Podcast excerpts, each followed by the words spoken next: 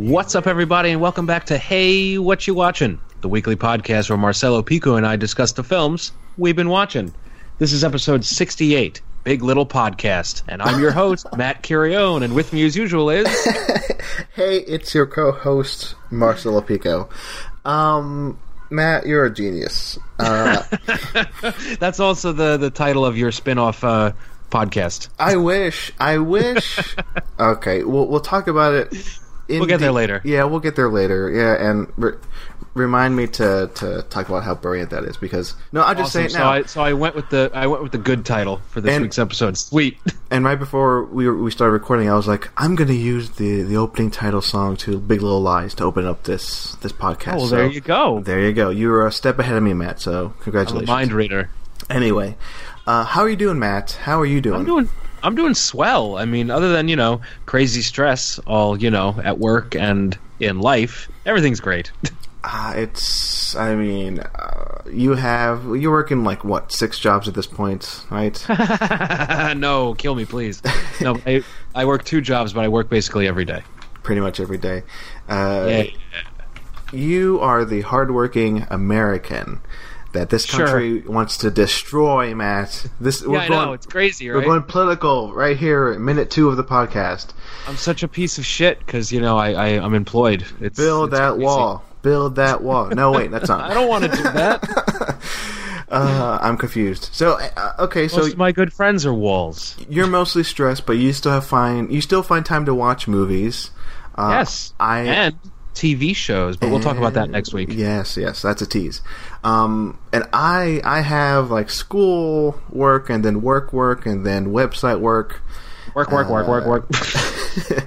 I and and I find it because what what was it like the last two episodes? Like I've only talked about like maybe two or three movies uh, at a time. It's because like Tonight you have four. Yeah, because I, I really made it a. I, I told myself I'm going to go see a movie, and I forced myself to by actually seeing at least two of those movies in a theater. So, Damn And- right you did. and then the other one, the other movie, I had to write about. I still have to write about. So, yeah. So, and then like, and then there are. yeah, I'll talk to you about that air later. and then things, about things we have to write about. oh, we have to write about so many things. But yeah, I've been I have. I have issues. Oh, I think we all have issues. So it's it's uh it's yeah. So to make me watch a movie, I have to either write about it, podcast about it, or go see it in a theater. And like there there's a string of movies I've seen in the last like few weeks that I don't talk about in this show that I save for my other podcast, Soderbergh. Twenty eight twenty Which is eight. rude of you. I I don't want to repeat myself for for those. You could just you could just repeat it and like have me give my opinions on the movie. just be like, "Hey, I watched Ocean's 12." And then I would give a little riff on that movie from my perspective, But then that I mean I mean okay come on. which I mean, could be added as bonus material your Soderbergh podcast. I'm trying to cover all my bases, sir. You're really trying to angle yourself. You're trying to push yourself into Soderbergh 2828. It I'm, seems I'm, like. I'm strong arming. if you don't if you don't have me on your behind the candelabra episode, I will be very upset. I will say, Matt, uh, not to hurt your feelings, but at this point, it's just me and co-host Mike Schindler. We're on episode 12. I mean, it's just the two of us. I can't imagine, you know, bringing in a guest and kind of ruining that, you know, whatever that is, that uh, that What, that vibe you have. that vibe of just coming in, talking for 30, 40 minutes about a Soderbergh pod, I'm sorry, a Soderbergh movie, and then that's it. Oh, 30, 40 minutes. You know that I can't keep my mouth shut, so that that would never happen. So maybe once the series ends and we can do like a like a spin-off or something, you know, maybe you can come in. But I I like the idea and I, I'm sorry for talking about the other podcast. Because I want so to talk much. about that fabulous film. like I I want 28 episodes covering the 28 films. Just hit, just he and I, just the two of us. Then that's it, and then that's like the end of that run, and then we can do spin-offs, yeah, and do whatever. But yeah, so far so good. I'm happy that that's going the way it's going. Uh, I just talked about Full Frontal on that on that ep- on the uh, previous episode. Samantha Bee. no, Oh, uh, because I don't know what that movie is. ah, the Soderbergh film from 2002. It's amazing. How about that? R- real quick, I'll just say, hey Matt, why don't you watch Full Frontal? Uh, you know, starring Blair Underwood and Julia Roberts and a whole bunch of other famous people. It's pretty amazing. So there you go. And you have no opinion because you have not seen it. So I don't know. I've never even heard of it until now. Look it up. It deserves to be seen, please. And do not buy it on Blu-ray uh, because the cut on the Blu-ray, the HD cut on there, is the longer like work print cut, not approved by Soderbergh. So Okay. you, you have to see it like on DVD to see like the the uh, proper version. The one It- that he wants. Yeah, it's complicated. I mean, you could. I'm looking it up now. Um, David Hyde Pierce is in it, so I'll probably like it. yeah, you will. Now, like, there's a character named Hitler. Okay. okay. you i think if you if you watch the blu-ray version and if you watch the ex, you know the work print cut i'm sure you'll you know it, it's it'll probably still be as good but you know uh, to adhere to soderbergh's uh whatever Strict watching policies. yeah it's not like he has strict watching policies anyway i'm sure he does not give a crap whether you see the extended cut or the theatrical cut so anyway You need to. He he states on all of his films you need to watch it in a sensory deprivation chamber, so it's all you experience. from I listen- read that one. from from uh, this is like episode 12 so far just from listening to him on his commentaries from reading what he has to say about his movies and other movies I, I don't know like he's not like david lynch level like obsessed with how you watch the movie uh, as long as you Okay, watch good. the movie so i think that's how he feels like i get that sense from soderbergh Good. because we could talk about Lynch and like how uh, he has no chapter stops, and you know, although so, although Soderbergh has that. Anyway, I don't want to get a Soderbergh tangent. I'm going to stop now. You already did though. I'm going to cut all that out. Hey Matt, en- for that. enough about that. Enough about my other podcast, Soderbergh 2828, currently on about- the Talk Film Society podcast feed. Let's talk But- about. Let's talk about those Taco Bell chicken chips. Oh Jesus! Okay, fine.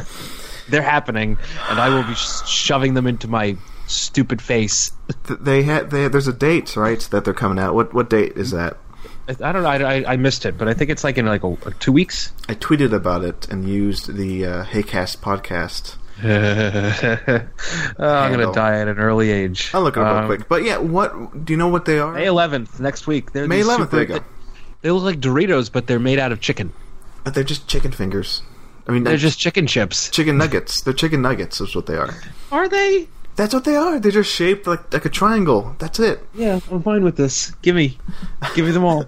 It's ridiculous nonsense. It's it's I not can't e- wait. It's not even the craziest thing they've ever done. It's just one of the most. No, they're the craziest thing is like the chalupa that doesn't have like anything. It's the the chicken chalupa that's made out of chicken. Yeah, that's disgusting. Yeah, it's it's like the double down. Oh boy. Fuck Uh, bread, the sandwich. And on that note, okay, well, you, you're going to get that Taco Bell monstrosity, that uh, chicken nacho thing. Uh, report back, uh, full From beyond the grave. full letter grade and everything. Uh, and that's that. That's enough of that nonsense. Uh, Okay. That that that's what you need to know about us if this is the first time you're listening. I Yeah, we're weird. We're weird guys who like to eat garbage. At least I do. and, And sometimes we eat pancakes. Yeah, well, I well that was an off my conversation. Yes, I had leftover pancakes, which there's nothing wrong about that. It is uh, 10:26 p.m. at night where I am. It's 11:26 where you are, Matt. So I was like, I want pancakes, so I had pancakes. There's nothing Yeah, weird about You're an adult. You can have whatever the hell you want. Breakfast for dinner is great. Yeah, I, I, I went to a, a, a local cafe and had you know breakfast for dinner last night. So I whatever. As It- well, you should. yeah, that's not crazy. What's crazy is whatever crazy shit Taco Bell puts out and and had and Yeah, they they they they go against God's work. Anyway, and on that and, and on that note, let's talk about something else. Let's talk about movies, okay? And the movies. Do we have to? we okay, fine. we already recorded an episode we were, we did like nothing but, or at least half the episode was us just bullshitting. So Was that last week? no, that was uh, well, mo- that was kind of last week. But then like the Yeah. well, actually, it hasn't been released yet. The the the episode where we, you know, got Well, actually, now it has been released. no, which one? we're because last week's episode. Because I'm talking to the audience as if this episode that episode already came out. No, but I'm referring to the one that we recorded like a month ago now. That is like is in the pile of oh, we'll release it when you know we have an off. Oh yeah, the drunken episode. That's that's the one. Yeah. Yeah, good times. If you want to hear us babble on for like you know an hour's worth of nothing, then yeah, listen to that one whenever it comes out. But then yeah, last week's last, last week's episode was like pretty long, but we mostly talk about movies. But anyway, Which was crazy because we didn't have a guest. I expected it to be like an hour. Again, it's it's a thing about this is off my conversation. Our episodes are maybe too long. You know, they're they're averaging We're working on it. they're averaging two hours. We're not doing we're, not doing anything to help things now since we're I'm, we're trying we're trying to go to the next segment and it, we are just we're still being derailed. and I am not letting you. All right, go on. Next segment. I think you're doing it on purpose. You're making these episodes long on purpose. Or am I? Next segment, please. Hey, Matt, what's going to be discussed on the show this week? Oh, you want to talk down to uh, Matt's Riddle Corner, where we give cryptic clues about what films we've been watching. Yes. Well, we're going to start out by talking about a movie that I was avoiding, or I wasn't avoiding. I just missed it for a long time, and I finally saw it. How about that? And then we're going to talk about. Um, we're going to go to a city where it always rains, and bad things happen to uh, a group of people between the numbers six and eight. Yeah, that makes sense. Then we're gonna hang out with Robert Mitchum and his bitchin' hand tattoos, and then Joe Dante's gonna hang out with some little fish, and then they're gonna rip off Alien in the '80s with Klaus Kinski, and it's gonna be a giant piece of shit.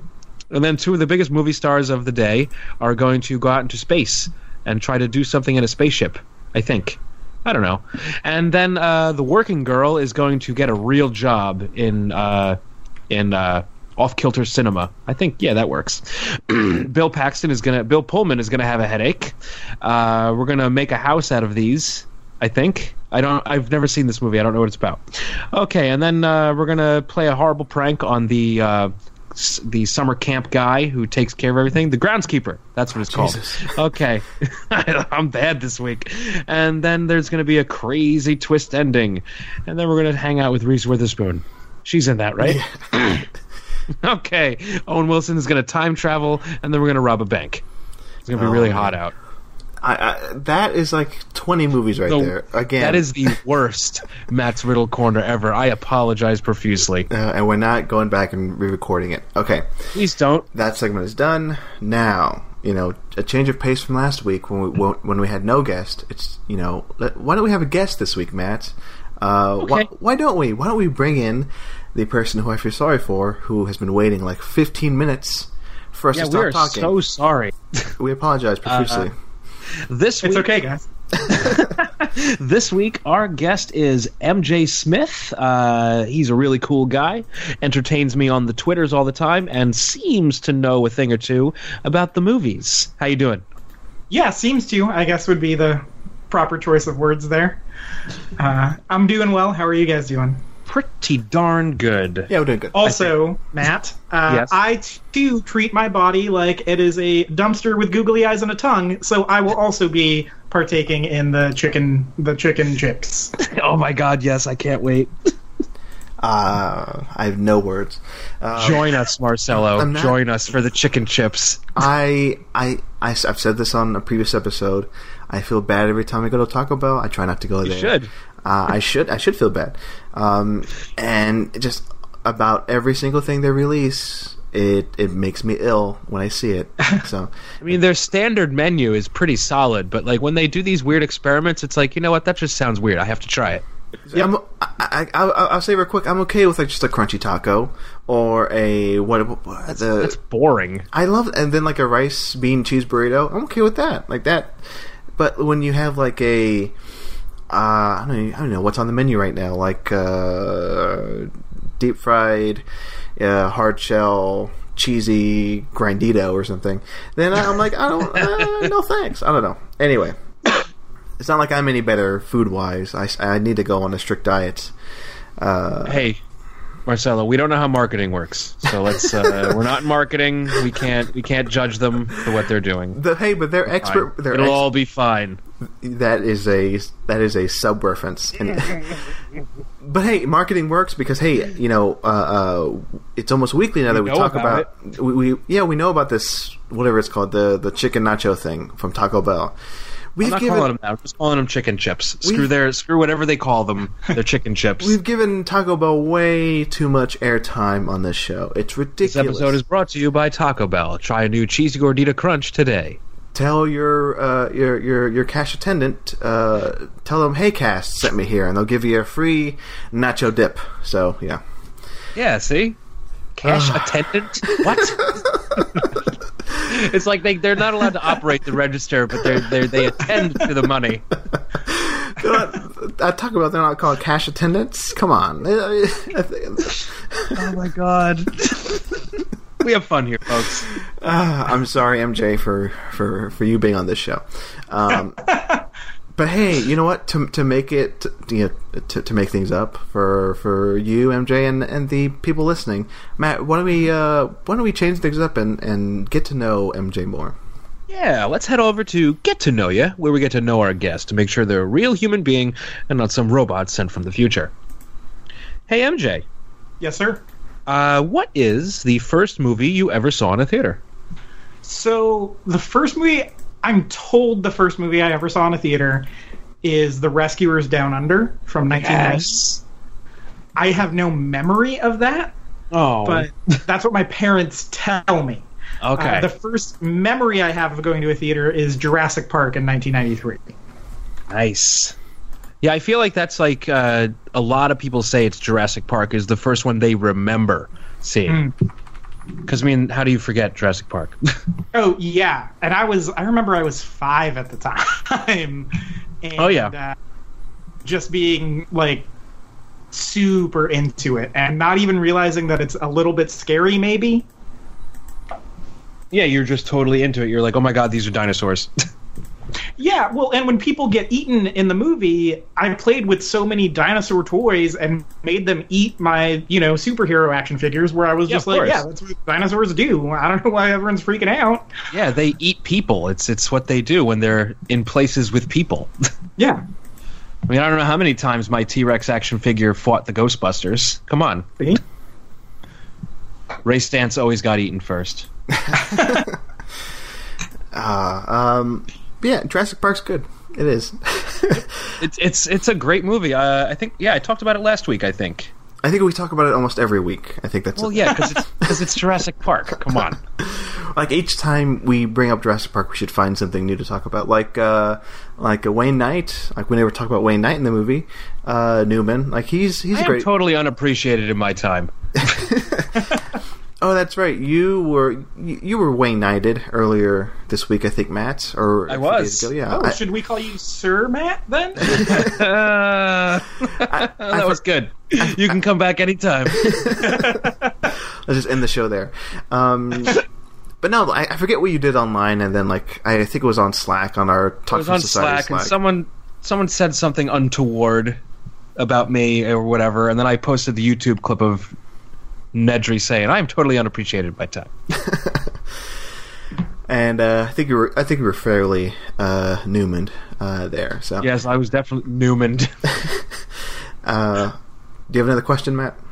Uh, it's actually your turn. Okay, fine. Uh, how about this? Um, Yankees. and I always think of a question on the spot. Uh, okay, since we're like, I, I, at least for me, I had like a '90s, you know, flashback sort of sort of week movie wise. That's all you watched. Pretty much. Um, MJ, what is your favorite movie or movies of the '90s? oh my gosh. Uh, wow, that's such a hard question. Like, so many of those movies are formative to my cinema loving brain. Uh, I. It's all the super basic, dumb answers like Pulp Fiction and Tombstone and Toy Story. Hey, Tombstone's awesome. Yeah, they're they're great movies, but I feel like they're the you know they're the go tos. Yeah, I, I is there one you think is like underappreciated? Because I I'll, I'll talk about one later on, but uh, yeah, they, like I me trying to pick something from the '90s like as like my favorite. Uh, I'm trying not to be basic. I don't know. I don't know. Uh, It's so hard not to Yeah. be basic when you're talking about this is my favorite movie from the '90s. Yep. okay. How about this? What's the best year? It's '99, isn't it? Yes. Has be. Yeah, ninety four and ninety nine. I have a. Yeah, have a- those are the those are the top years. Yeah. I have a soft spot for '97. I think because for me '97, was That's like, when Event Horizon came out. So yeah, come on. so obviously that's my number one. But that, the year '97 for me was like a formative year, like when I got really into movies. I think that's the year I went to go see um, the Star Wars trilogy special edition in theaters, Nice. Yeah, and yeah. and uh, and also by the end of that year, did Ti- didn't Titanic come out that year too? Ninety-seven. Yeah. did. So, yeah, but um, uh, okay, I had this conversation uh, actually last night with somebody. Um, didn't the Insider come out in '97 or was it '99? Ninety-nine. It was '99. I think it was 99. Okay, I was 99. right. But yeah, like again, I guess it goes back to '99 being the best year because That's the Insider's in my top five for the nineties. yeah, because okay, uh, real quick, what came out in '99? Uh, the Insider, Insider, Eyes Wide Shut, um, Matrix, yeah, The Matrix. Uh, Jesus. uh, Fight Club. That's right, Fight Club. Uh, it's not a good movie, but Star Wars. Yeah, Phantom Menace, American Beauty. okay, yeah, yeah, It's right, Phantom Menace came out in '99. Oh, jeez. yeah. I mean, it's not a good movie, but it was like a cultural milestone. So yeah, yeah. that's what adds into '99. So to answer your question about one that I think might be a little overlooked, I really enjoy Falling Down. Okay. Oh yes. I don't think enough people talk about that movie. Definitely not like I, I remember like a few years ago, like maybe like ten years ago, like a lot of a lot of people talked about it, and it's kind of like Yeah. kind of the talk about it has gone down for whatever reason. Uh, but yeah, it's one I haven't seen in a long time. Maybe it's because they uh, do they still play it on TNT like every weekend, or have they stopped doing that? Maybe I don't know. No, I think they replaced that with the Lord of the Rings movies. Yeah, It's like that may be the they reason did, why they did a little trade off. it's kind of like uh, lost its like cultural uh, significance maybe in the last few years. But yeah, I, I feel like yeah, I need to revisit it. I think it should be You talked about should. more. Yeah, for sure. Uh, that's one of my favorite uh, Joel Schumacher films. Yeah, yeah. yeah, because uh, when he really gives a shit, he can put out some good work. Uh, I like Phone Booth. yeah. I haven't seen that. movie. I haven't seen that one. It's good, I think. Yeah, but uh, Yeah. from him, like I really like Falling Down. I really like A Time to Kill. Uh, Lost Boys, obviously. I mean, he's he does solid work. Oh yeah, yeah, for sure. Yeah, when he wants to. yeah, Uh, Matt, do you, have every another, once in a while. do you have another question, Matt? Oh, actually, no. Let me ask you. Okay, what's your favorite film of the '90s? My favorite is probably Casino. Okay, and Oh, I mean, because that's you know that's the basic answer, at least for me. no, that one's not the basic. Well, the basic. No, wait, wait, wait a second. Okay, I mean, there's there's there's the big three of the '90s for me. There's uh, Casino, Fargo, and uh, Silence of the Lambs. Wasn't Goodfellas '90? That was 1990. Yeah, Yeah. So you're that's still in my top ten. your For your the uh, your uh, basic quote unquote answer of Casino isn't basic because people always go to uh, Goodfellas and not They Casino. do, Yeah. they do.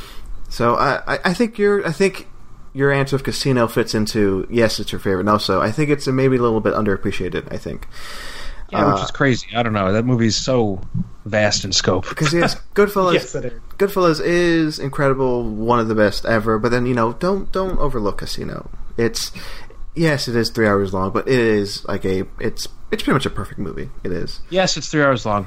Yes, James Woods is playing himself. But come on, just give it a shot, folks. And like ninety percent of the movie is like music montage.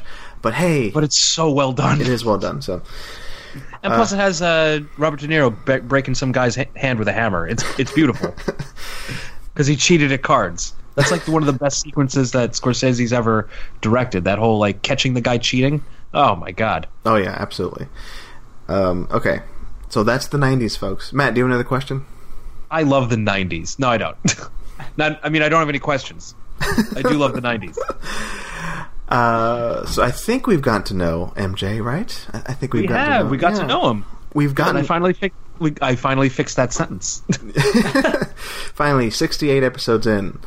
Oh, 68. Ne- uh, next week's episode is going to be great, right, Matt? Oh, no, it's going to be nice. and on that note, for the first time ever, I think, or maybe we've done this. I think we've done this before, but we're going to make this a regular thing. We're going to take a break. Okay. Uh, I know it's it's shocking, isn't it? Uh, frankly, it's because Matt takes way too many breaks, and it, it kind of ruins. I kind of need to really edit the show. But hey, we're gonna have breaks from now on. Let's take our first break. That's right, our first break, uh, and we'll be back after this brief, not commercial, uh, not message, but a little Enjoy music, some of that. Enjoy some of that smooth jazz. and we'll be back. And we're back. Hey, we're back. Uh, Matt had a nice break. Um, Did I? You did. You did. I was actually talking to MJ about podcasting. Uh, congratulations to MJ because you said you recently hit hundred episodes on your podcast, right? Yes. oh shit, that's awesome. hundred episodes. thanks. And and and uh, for those listening, uh, and um, and you know, we'll get to it in plugs as well. But like, what's the name of your podcast? Uh, it's the before and after show. Um, the kind of elevator pitch is that we do an episode before we see a movie and an episode after, hence the name of the show. But it's kind of a way to get our biases out on Front Street. Um, you know, that way no one can come and be like, you are just a fanboy of whatever, whatever. And it's like, well, no, go listen to the before episode and you'll know our actual feelings about Yeah. whatever this piece is. So, That's cool. Yeah, that's awesome. yeah. Yeah. I will be subscribing. Awesome. Thanks. And, and uh, he was talking about like how he got like uh, former guests on the 100th episode. And Matt, like I was, I just thought of this. Like right now, uh, Right now, the plan is to have James Woods on our hundredth episode. you just that's that's the cat out of the bag. How dare you, Matt? I was going to I'll be just be uh, no. I'm just going to be dragging him all episode because I feel like it. I'll say this. So Anytime I can, I'll mention James Woods. We're how at- much of a sack of shit he is. we're at 68 right now. We'll get to 100 by the end of the year, right? Also, uh, a grand total on the Talk Film Society podcast network with everything I've done, like in the last two and a half years, we're at 177. Oh my so God.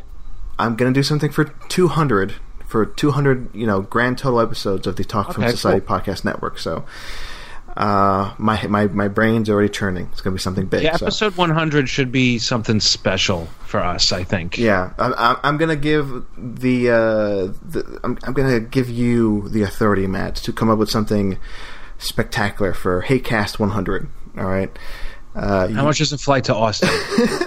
I, don't, I don't know. Um, make sure not to. that would be nuts if our if our first episode, if our 100th episode was when we finally meet. Hey, make it happen. I, I mean, how how long until the 100th episode? Uh, I, I can't do math right now. But uh, you know, look up that look up that flight. Maybe we can record it here in Austin. That would be great. We can That'd be wild. Record it at the Draft House where dreams are made. have an have an audience of like two people. That'd be great, right? yeah, it would be it would be me, you, and Rocky would be standing off to the side applauding us. Rocky would not be involved. He would just be like like watching. So Yeah, that's what I mean. He'd be off to the side applauding us, like you'd be the audience. it's just a creepy image in my head. Just He's as he's as loud as 15 people, so there's our audience. it's almost an insult, but it's not an insult. Love you, Rock. It's very very uh, boisterous.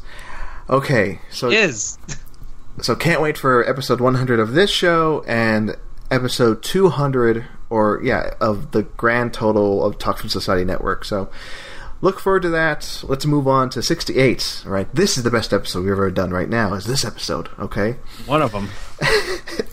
so let's get into what we're here to do. Movies. Talk right? about movies. Movies. Yeah, Okay.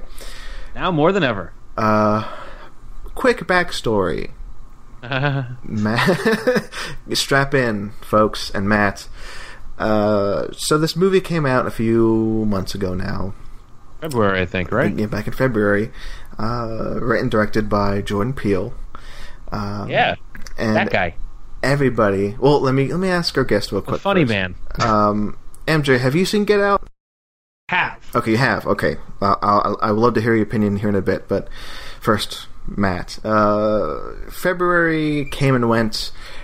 Pretty much everybody I know, uh, who I who I appreciate, who I who I care about, they all went to go see Get Out. Everybody who Drag I, me a little more, please. everybody who I respect went to go see Get Out. Maybe once, maybe t- uh, at least once, maybe twice. I've seen it three times. Um, and then you know, end of April, you know, came along, and uh, for the last maybe four or five episodes on this podcast, pretty much every single guest, me included, have been asking Matt the question that I'm sure he he- he's happy that nobody has to ask him this anymore. I mean, Matt, why haven't you seen Get Out? Why haven't you seen Get Out yet, Matt? Why why did you miss Get Out, Matt? You should see Get Out in theaters. What's wrong with you, Matt? What is wrong with you, Matt? So What is wrong with me? you've been hearing that for weeks, but now, I mean, Matt, you can finally say you've seen the movie Get Out uh, this past weekend, right? I lied. I didn't see it. Okay, this is All a clever ruse. We're not doing episode 100. This is it. This show is over. damn I'm going to just terminate the iTunes feed and, like nothing happened. Uh, no, I'm kidding. Uh, my local theater uh, got it back this weekend, and uh, so yeah, Carlo and I went to go see Get Out. Uh, there was an audience of maybe 10, 15 people. It wasn't very crowded because I don't think people knew that the movie was back. But oh my god, I had the time of my life watching this thing.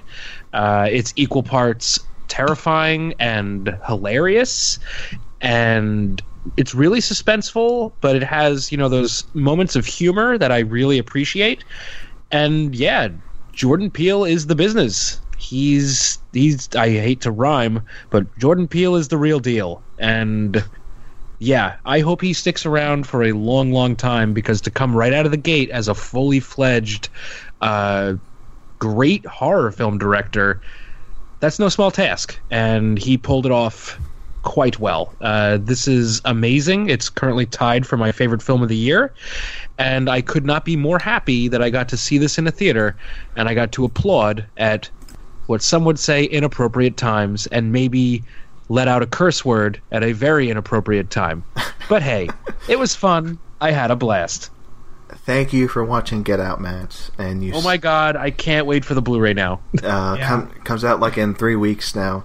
Yep. Uh, Comes out 2 days after Twin Peaks. oh, yeah, that's that- that's going to be a fun week. It's gonna be a fun week.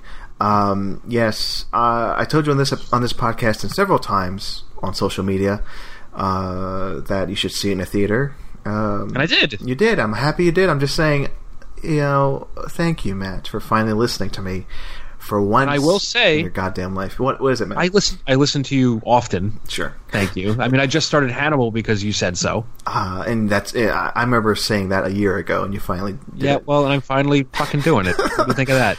God damn it. Uh, but I will say that uh, my audience uh, was a lot of whites,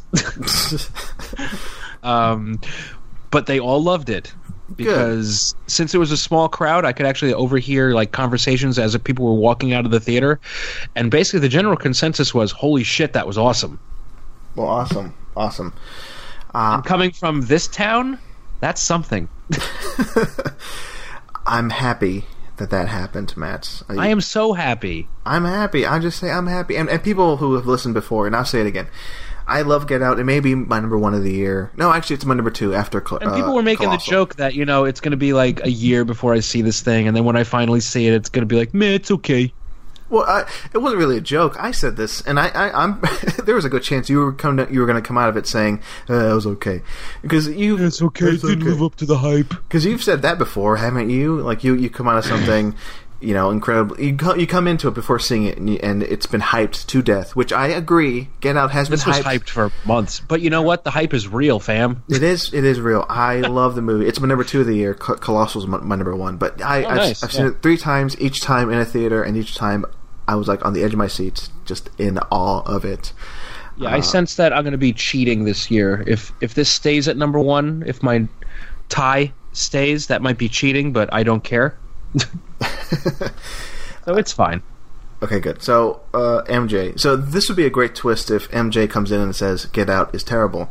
But I don't know. MJ seems like a good guy. What What did you think of uh, What did you think of Get Out? MJ? Seems like a good guy.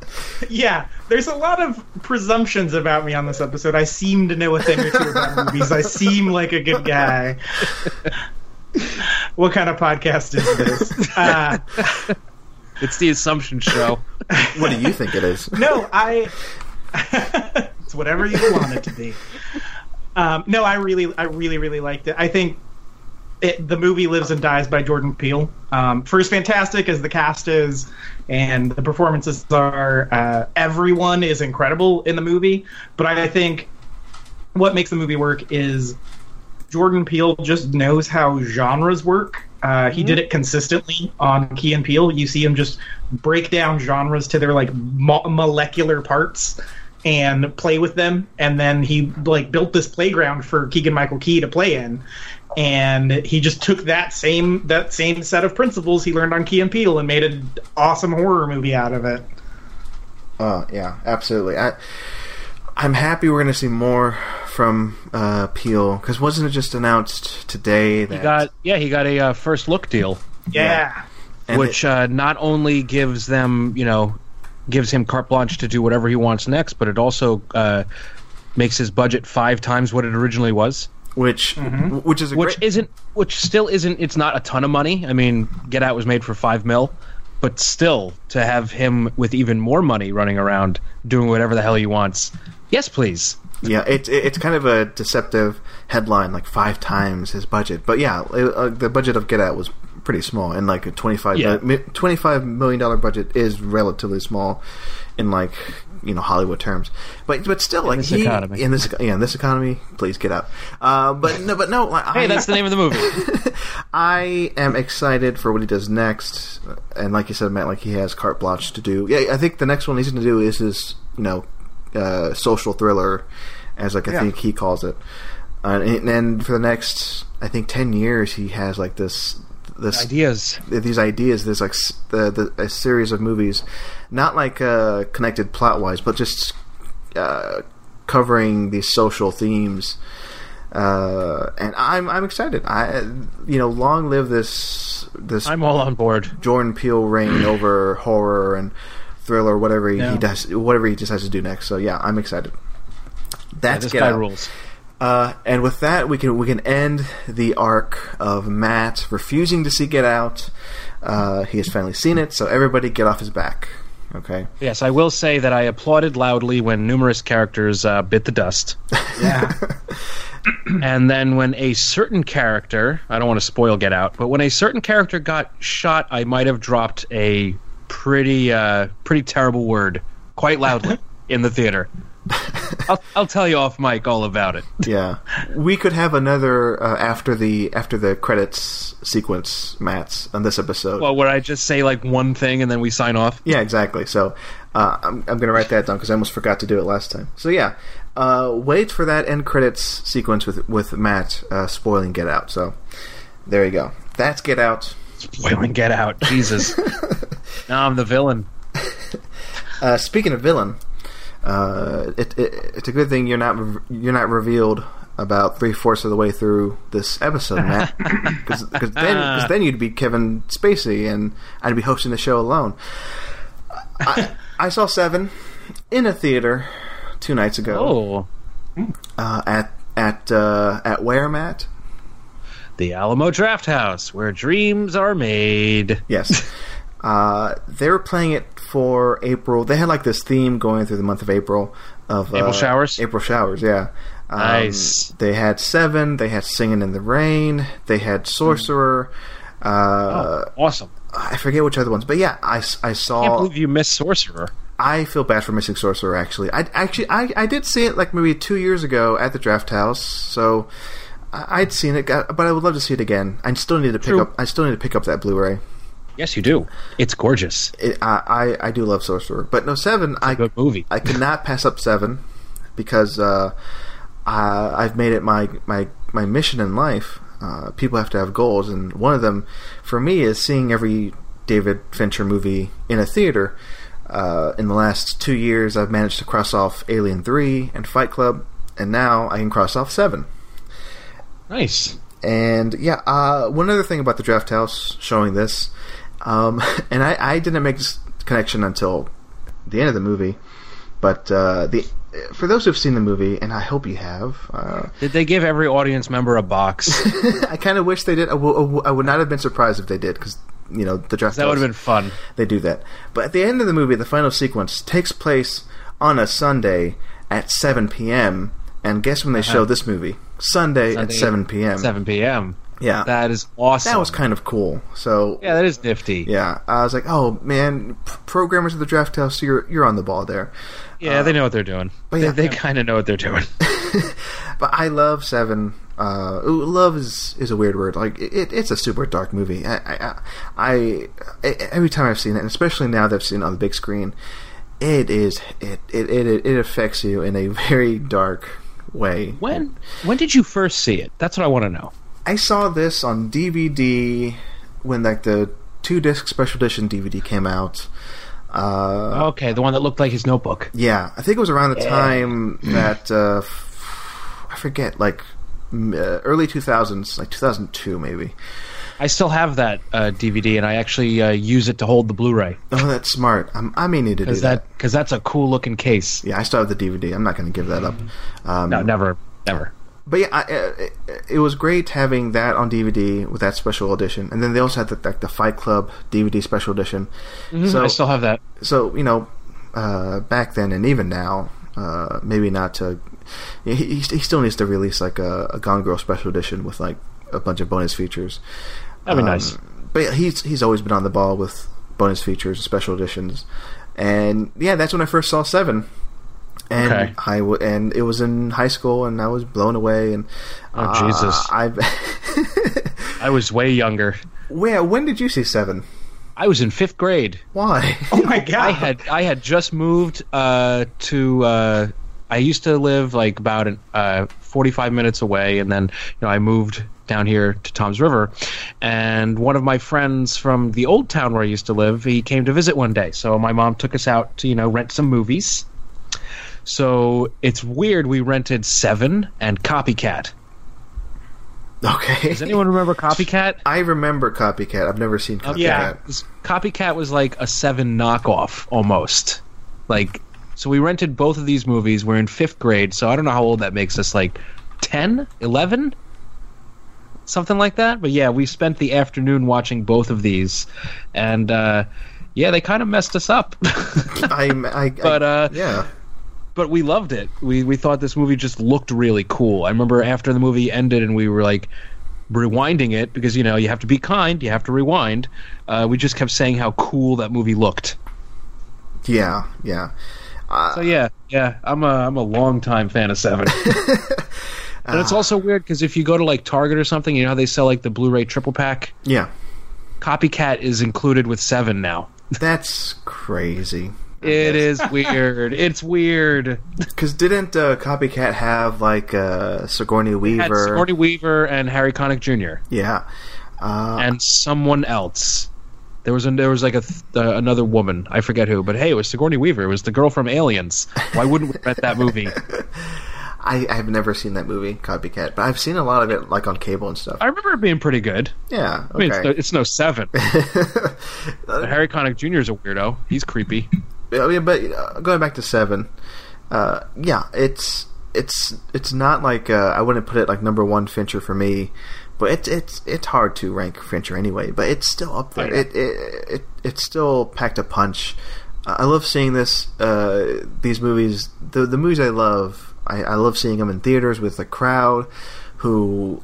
I could, you know, there are kind of funny moments in it. There are a few, there are not, not many laughs, but there are like funny moments. The uh, what what was that line? The convenient vibrating home. yeah, I laugh my ass off every time Morgan Freeman says that. And Also, when uh, R. Lee Ermey uh, picks up the phone and goes, "This ain't even my desk," and hangs up. That's Yeah. that's hilarious. so this ain't even my.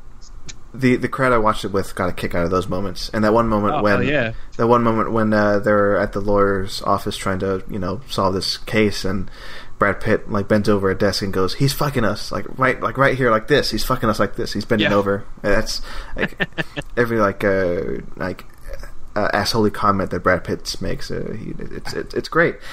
He's pretty good in that movie.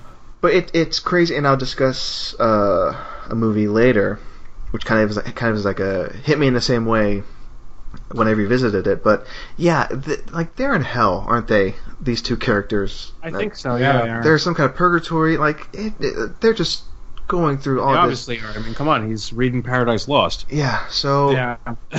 it's pretty on the nose. I mean, holy shit! And I'll talk about. I- I'll say it now. Lost Highway kind of hit me the same way.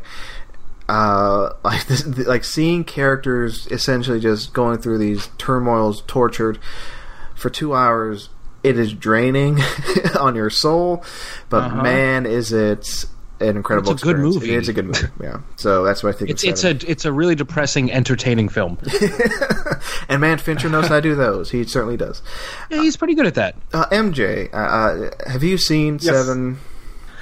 I've seen Seven one time, and uh, I liked it, but it is hellish. Uh, Yes. um, and so it's just, it's such a brutal movie, and like uh, it's off-putting, but in a good way. Like that's the point, you know. Yeah. Um. So yeah, I've Fincher's seen good at once, that like- too. Yeah. Yeah. Uh, yeah. Uh, what do you think of uh, Fincher in general? Uh, I'm the I'm I'm not his biggest fan. Uh, I'm he's he's okay. I see every Fincher movie, but uh, it's ve- very few and far between that one really connects with me. I love Zodiac. That's my favorite one. It's quite Uh, good. But yeah, like Gone Girl didn't really do it for me. Um, Girl with the Dragon Tattoo didn't super do it for me. Uh, I was one of the people who didn't love Social Network. You're the one. Yep. Well, that's fine. He's not for everybody. I mean, he's just my favorite filmmaker working today. But I, I mean, it's fine. I mean, MJ, you seem like a good guy. Seems. I'm kidding, obviously, but uh, well, yeah. uh, Um, I mean, at least you love Zodiac. I mean, that that I think to me, uh, I forget what. Uh, yeah, like whatever day it is, uh, my my number one Fincher changes. Like it, it- one day it could be Zodiac, one day it could be. Well, I love Social Network like to death. So, but Zodiac is phenomenal. Um, after seeing Seven, I kind of wanted just to go back and watch Zodiac. Because it's like kind of like his alpha and omega, Seven and Zodiac. Yeah. Um, but then you know he did uh, Girl Dragon Tattoo, and he's also doing that Mindhunter uh, series on Netflix. So yeah, he likes uh, serial killers and uh, detectives hunting down serial killers. So um, Stick with what you know. that's his thing. But yeah, but uh, speaking of killers, yeah, man. oh yeah, uh, you you watched a movie that I really love, MJ. Yeah, so this was a, a first time viewing for me. I watched Oh, Night wow. of the Hunter. Yeah. It's a 1955 film directed by Charles Laughton, the actor. Uh, I believe it's the only film he ever directed. Am I it, right? it, it, it was. What happened was this movie came out, got savaged, and he kind of just lost all confidence in himself and never directed again. okay, that makes sense. I it's was really sad. Yeah, I was wondering about uh, the reception at the time to this movie. yeah, it got destroyed. Yeah, so It got uh, destroyed. it was a flop. Yeah. Yeah. So for the audience at home, uh, Night of the Hunter is about a traveling uh, preacher, uh, super quotes on on that word, um, who dupes widows into marrying him and then murders them and steals their money. What a guy. yeah, that's uh that's probably all you need to know to go see it. Um, Which Robert would be a which would be I was going to say which would be a terrible thing, but it's Robert Mitchum. Come on. yeah, exactly. Um, it is. It, it, it the way Marcelo you described reacting to Seven is how I reacted to watching Night of the Hunter yesterday. Like I just felt gross the whole time I was watching this movie. Um, as a matter of fact, I was I had to take breaks and like text my wife like this movie is actually making my skin crawl. Uh, yeah, yeah, it's- yeah. it's one of the most terrifying movies I think I've ever seen. It, uh, it, and it's incredible. Like it's an incredible movie. Go see it if you haven't seen it. Track it down. Um, there's a Criterion of it. Uh, Gorgeous transfer. Yeah. Um, but man, Robert Mitchum's so freaking good in this movie. right. Um, he he has this he so he has this tell when he's about to come and impose himself on a scene where he sings the hymn uh, "Leaning on the Everlasting Arms," Mm-hmm. and it is s- terrifying every time he does it. oh yeah, Yeah. Uh, yeah, I love this thing. I mean, it's absolutely terrifying, but I also find it to be kind of heartwarming at times. Uh, yeah, because yeah, uh, it resolves in a really it's, it's weird. way. Yeah, but I just I yeah I love this thing. It uh, it blew me away when I first saw it. I've seen it a few times since. It was one of my uh, blind buys from the Criterion sale a few years ago, Hmm. and uh, yeah, it's terrific. And it really is a shame that Charles Laughton never directed again because. dude knew he knew what he was doing. oh my gosh, the visual storytelling that he sets up in this movie, like especially with his hand tattoos. Yeah. Um, you know, he's got love on his right hand and hate on his left hand, and he has this whole monologue about the left hand and the right hand, and it's like this brilliant Chekhov's gun um, of how he uses his different hands for different things, or, or the way he interprets how he uses his switchblade in in either hand. Yeah. Um, man, it's so it's such a well put together movie.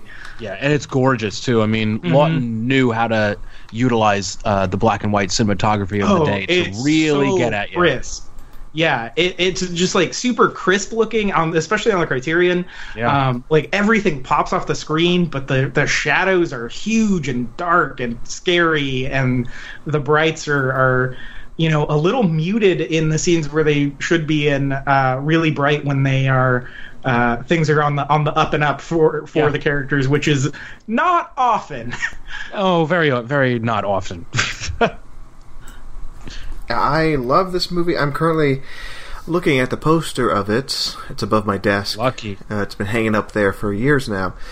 But yeah, um, definitely up there with my favorites of all time. Uh, and this is one I saw, not to rub it in, but yeah, I saw at the Draft House, like maybe. Ugh. Oh man, uh, I would three love to ago. see this in the theater. Oh, uh, and my love of it has grown more and more each time I see it. Yeah, like that ending. I, at first, when I first saw it, I thought, "Man, this is bizarre." But then, like when I look back, when, when I look, this is weird. this is weird. But then when I look back at the movie, I'm like, yeah, it's a, it's a, it's a, uh, it's a super dark uh, kids movie, a super dark kids tale. Yeah. Yeah. Uh, but these kids just, um, they, you know, it's they're they're looking at darkness. They're they're looking at this this evil man, and then they meet, you know, pure goodness, like uh, that. Uh, I, f- I forget her name. Uh, the, the, Oh, Mrs. Cooper. yeah, Mrs. Cooper. Uh, and yeah, it, it's just the f- and like and like you were saying, MJ, like it's it's it's that Chekhov's gun, like uh, that uh, that speech uh, Mitchum gives about love and hate. It's that fight in the end that just you know solidifies the movie. Is like, oh, I understand this. It it, it is about love conquering uh, hate, and yeah, I, Well, and it, and it's also about how religion can be used as a tool for good or for e- for ill. oh yeah, it's true. Um, you know, they they go into this house with Mrs. Cooper, and she is a Bible loving woman, and the last Bible loving person they knew tried to murder them, actually. And Yeah. so it's kind of watching them be like, well, she's doing the same, she's quoting the same passages that he was quoting, but she's interpreting them much differently. It's like this really mature depiction of, of like deprogramming almost from for abused children. Yeah. Uh, and again, that criterion is astounding. Uh, I recommend anybody listening, because I think we've said this before, Matt, like episodes, like almost a year ago now or something. Oh yeah. Uh, pick up the Blu-ray. It's it's like my uh, if for anybody who wants to get into Criterion's. Uh, I think it's my number There's one. your gateway. Yeah, it's my number one go-to. Like, oh, it's it's definitely one of those that not enough people have seen. Uh, Yeah. The the transfer of it is amazing on that Blu-ray. The special features on it, uh, incredible. That whole that like two is it's like two and a half hours of behind the scenes uh, footage of uh, Yeah. of of Laughton directing uh, the movie. Like that's, w- I mean, that's that uh, that's worth it just buying it on its own. But it, having it inc- Yeah. be included on that Criterion, you know, package, yeah, uh, buy it. Uh, there's a Criterion Barnes and Noble sale coming up in July, so Ooh. Yep. put that on your list. Uh, That and uh, I just watched Blowout two weeks ago Oh, yeah, for the okay, first yeah. time, and uh, both of those are at the top of my list for the the July sale.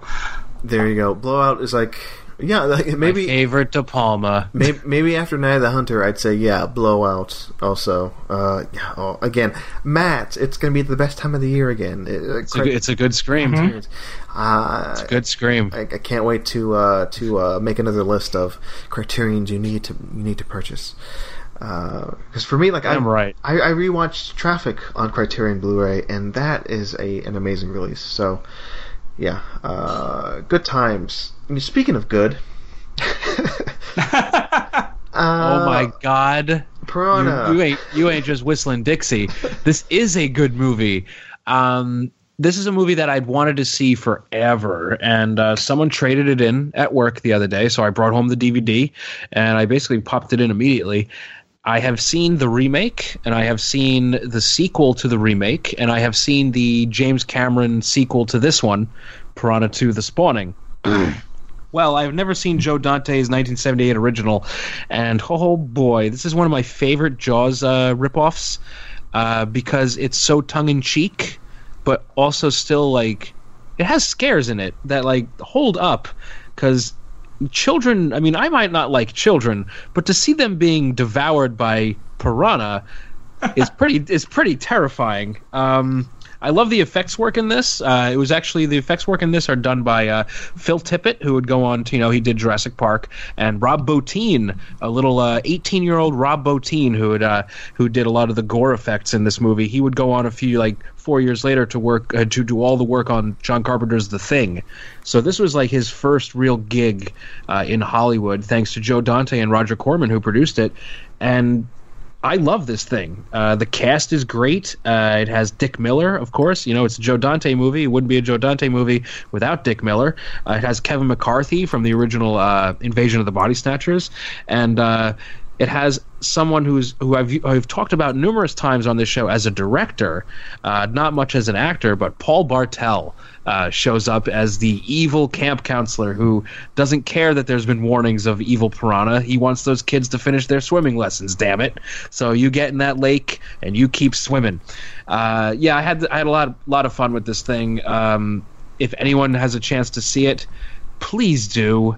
Uh, it's I say this about every Joe Dante movie, but it's one of Joe Dante's best. there you go. Yeah, I love this thing. This is one I have not seen. Oh my god, it's so much fun. I have seen the uh, the uh, remake, uh, Piranha 3D. Yeah, that was something. And then, the, and then there was Piranha Uprising, or what was it called? Piranha Three Double D. Yeah, Piranha Three Double D. Yeah. Okay. Uh, MJ, are you yeah. familiar with any of the piranhas? Uh, just a name, like I know James Cameron did the sequel. Uh, oh, oh, it's not very good. Yeah, that makes sense. I mean, it's fun. um, it's stupid fun, but it's not a good movie. Yeah, I haven't seen any of them though. Uh, uh this is available on Scream Factory. Uh, try to check it out. There you go. Um, yeah, I, I can't wait for more Scream slash uh, Shout Factory fifth anniversary surprises because we've had a few yep. recently. Um, like, wasn't it today that they released um, news of their uh, Fargo uh, steelbook release? It looks really cool. Yeah, I like that cover. Yeah, so I'm looking forward to more uh, surprises from them because uh, hey, they they do good work over there at Shout and Scream Factory. They do. Yeah, they, do they, pretty do, good yeah, work. They do. They, they do. Um, speaking of good work, um, I mean, whoever made this yeah, okay. movie uh, should be rightfully embarrassed because uh, because Alien, I, this movie. Uh, I mean, uh, you're, you're, I think you're doing uh, kind of prep work, right, with this movie, and maybe yeah. I think you were talking about like Xtro. You might see that. Uh, yes, soon. I'm going to watch Xtro. Yep. Uh, but, well, I watched Creature from 1985, directed by William Malone. listeners might know him as the director from of Fear.com and the House on Haunted Hill remake which I actually like. Um, but yeah, he did this little alien knockoff in 1985, uh, and it is pure shit.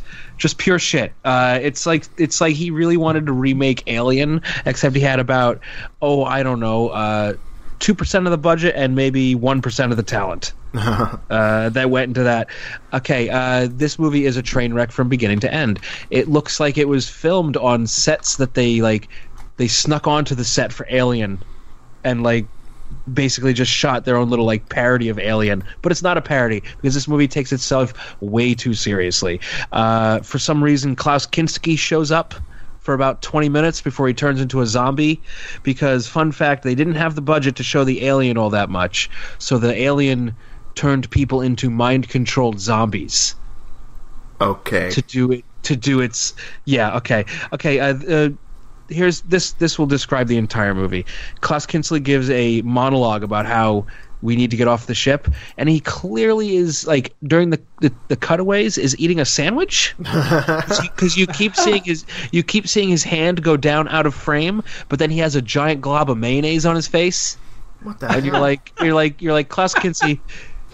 Step away from craft services for like two seconds and just give your speech. Okay, it's really, it's really not good. The alien looks okay, and I can see why the guys who did the creature work, creature work on Creature, uh, were actually hired by Stan Winston for Aliens the next year. Uh, I guess he saw something in their work, and they put it to good use in Aliens. And yeah, this movie's a disaster. Uh, the main they try to make their own Ripley character, but it's really just a damsel in distress. And then Simone from Pee Wee's Big Adventure shows up out of nowhere and just wins wins the day. okay. It's it's yeah, uh, it's on YouTube. That's where I watched it because Lord knows I ain't paying for this thing. Uh, yeah, Creature, 1985. No, uh, I'm gonna guess. I'm gonna guess MJ have not seen Creature. I hadn't even heard of it till right now. well I'll shoot you the YouTube link if you want to kill an hour of your life. I'm good. I'm good. Thank you. well, let me ask MJ this: uh, Alien. I mean, uh, Matt is doing prep work for the new Alien that's coming out, and like, Yeah, well, you know, I might as well watch all the shit before I watch you know the good ones. w- when's it coming out? Like in three weeks or something? The May 19th, Yeah, yeah, May 19th. Alien the Covenant. weekend of Twin Peaks. There's a lot going on. That's on. going to be that a week, for crazy weekend. week. yeah. Um, but MJ, let me, let me ask you this: uh, what what what is your favorite Alien movie? Uh, uh, alien as an Alien franchise. Oh, okay. Uh, it's Alien, the first one. Yeah, because Yay! I knew you were a good guy. oh, I've been upgraded. by Matt. Uh, no, I'm kidding. Oh, Uh, it's like that. No, but like I, it's always curious to see because, like, yes, I'm an Alien guy, Alien One, you know, 1979 Alien. But you know, there are people out there who, you know, prefer Aliens, which is fine. I respect those people. I don't, Hey, that's a good movie. I don't call them names like some people would do online. Um, that's because you're not rude. you know, but then there are other people who would say that Alien Three is the best one, and I'm like, well, I, I, I like Alien Three, but it's definitely not the best one. Not, No. no, no, uh, it, it, That's just crazy that's talk. crazy talk. And then there are people who say Alien Resurrection. Uh, Those people don't exist. there aren't. you got me, guys. I was just kidding. No, Is that person Joss Whedon? he's a big fan. Even of it. he hates it. yeah. But no, I'm an I'm an Alien One guy. That's for sure. But I I recommend people. I've said this many times. Please see. Please give Alien Three a shot if you haven't. Uh, see the this, see the assembly cut. I've seen at least two people on Twitter who I follow.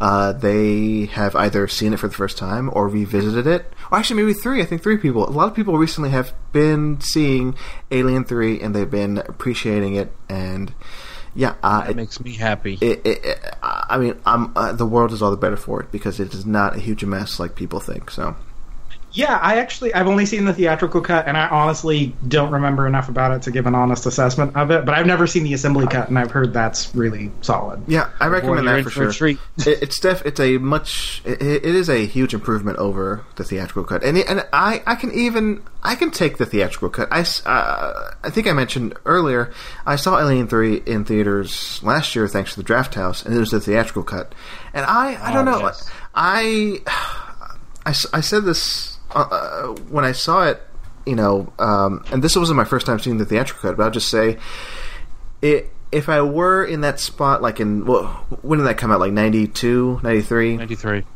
When, you know, seeing it as like the second sequel to Alien, uh, as a summer movie, you know, blockbuster, Oof. Oh man, I would have just come out of theater going, "What the fuck was that? what what did I just see?" It's I, I love how much we were talking about Seven, like how dark Fincher managed to make it, and uh, the themes that run through of like death and religion, uh, all surrounding like this mega blockbuster franchise. Yeah, yeah. Alien Three is the business, as Matt would say, is the business. It's the business. And the video game was pretty good, too. I still have it. Speaking I still of have the Sega Genesis game. Speaking of space, uh, Yeah. certain people in space, uh, yeah, passengers. Uh, Um, it was my second time seeing Passengers, actually. Um, Okay. so the reason I watched it the second time was actually a refresher for another podcast I'm guesting on uh, in, later on this month. Um, and so I, I saw it in theaters and barely remembered it. I guess that'll be a, a hint as to what I think about this movie. Um, but uh, I wanted to be fresh headed into the podcast, and I sat down and watched it with my wife, and didn't really change my opinion uh, too much on it. It's uh, it's whatever. It's So it's, It's- like I would say, it's a movie. yeah, like it's it's a thing that happens in front of you for a couple hours. oh Um, God. the the pacing is real bad um and just like the it's really disjointed it's kind of very separated into its three acts there are very very very clean act breaks Mhm. um in the movie and not not clean in a good way just like that was the first act this is the second act like it's almost assembled by machine Oh, um God. and I, I'm not. Yeah, I'm not on the Chris Pratt or Jennifer Lawrence train really, uh, as it is.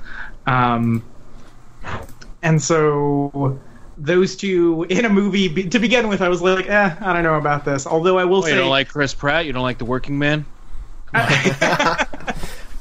you know, they're two of the people that. those are- both of them are two people that, and I know this is a stupid thing to have, but I look at them and I'm just like, I didn't get a say in them being famous, and I know I don't get a say in anyone being famous, but for some reason it upsets me with those two. I feel like Jeremy Renner was that guy for a lot of people for a long time. Um, but yeah, I Chris Pratt is actually incredible in the first half hour of this movie, and it's a the first half hour is solid. Um, it's the best part of the whole movie, and then it just kind of unravels from there, and kind I will. it goes I will on- rent the first act. Yeah, yeah. If they would have done either a Castaway in space and it's just him for two hours, that would have been good. Or uh, I don't know if you guys have seen the video where the guy uh, reassembled it to be from her perspective. Oh, Interesting. huh? Yeah, it was. Uh, are you guys familiar with the YouTuber Nerdwriter? Nope. No, but you got to send me the link for this. I got to see. I got to check this out. Yeah, I'll drop it. He didn't reassemble the whole movie. It's kind of a, it's more of a uh, video essay, but he Okay. assembles certain bits of the movie uh, to look to where it starts from her perspective, basically, and that cool. made it a lot more interesting. Huh? Yeah. I- Awesome. Yeah, Yeah, have I got to check that out. That sounds more interesting than the actual movie. yeah. Oh yeah, it is sure. Did Uh, you guys see it or not? No. No. No. No. No. No. I- yeah, we it's, it's really great.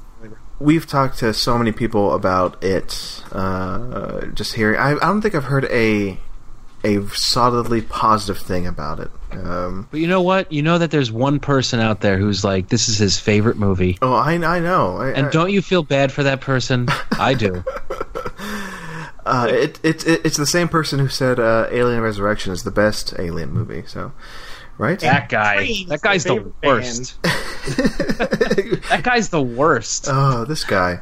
I think we may have had this guy on the show once, Matt, and we never released the episode. So, Oh man, anyway, I'm kidding, of course.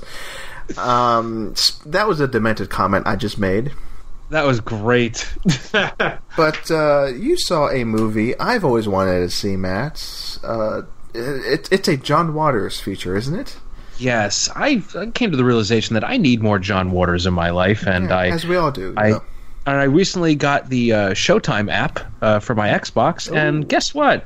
His 2000 film Cecil B. Demented is on there. Uh, I know you just got uh, Showtime, Marcelo, Yes. so you should probably watch this. It's a quick 87 minutes. It is so fast paced.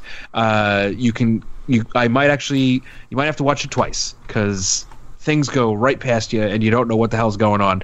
Uh, this movie is wonderful. It is so fucking bonkers that I can't help but love it. It is right up my alley. Uh, Melanie Griffith plays a Hollywood movie star who comes to Baltimore for one reason or another and gets kidnapped by Stephen Dorff. Remember him? Uh, it gets kidnapped by Stephen Dorff and his gang of misfits who basically uh, hold her hostage to star in their underground movie that they're making, which is basically them going into places and, you know, threatening people, and they film it. And then they released this movie. Uh, it's great. It's got a uh, really good uh, young Maggie Gyllenhaal in it, and she's lots of fun.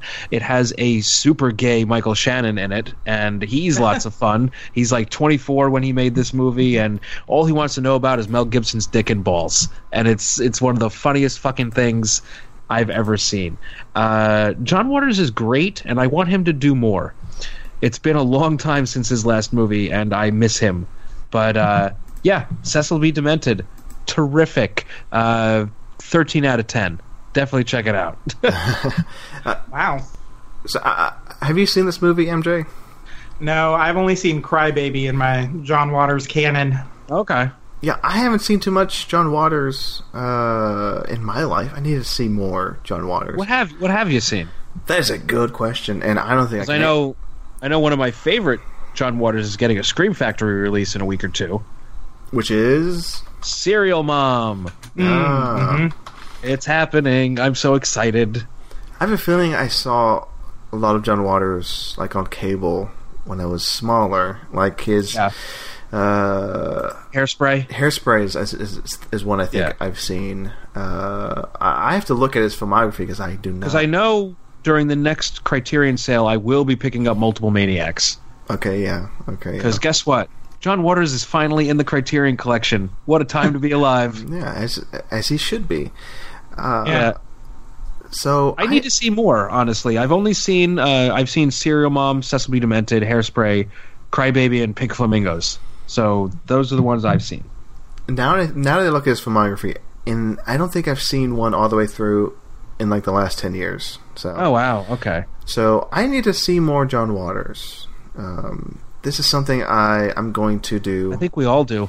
like, or maybe over the summer, I'm gonna just go to my local video store and just rent, uh, you know, the shit out of John Waters. So Do it. I'll do it.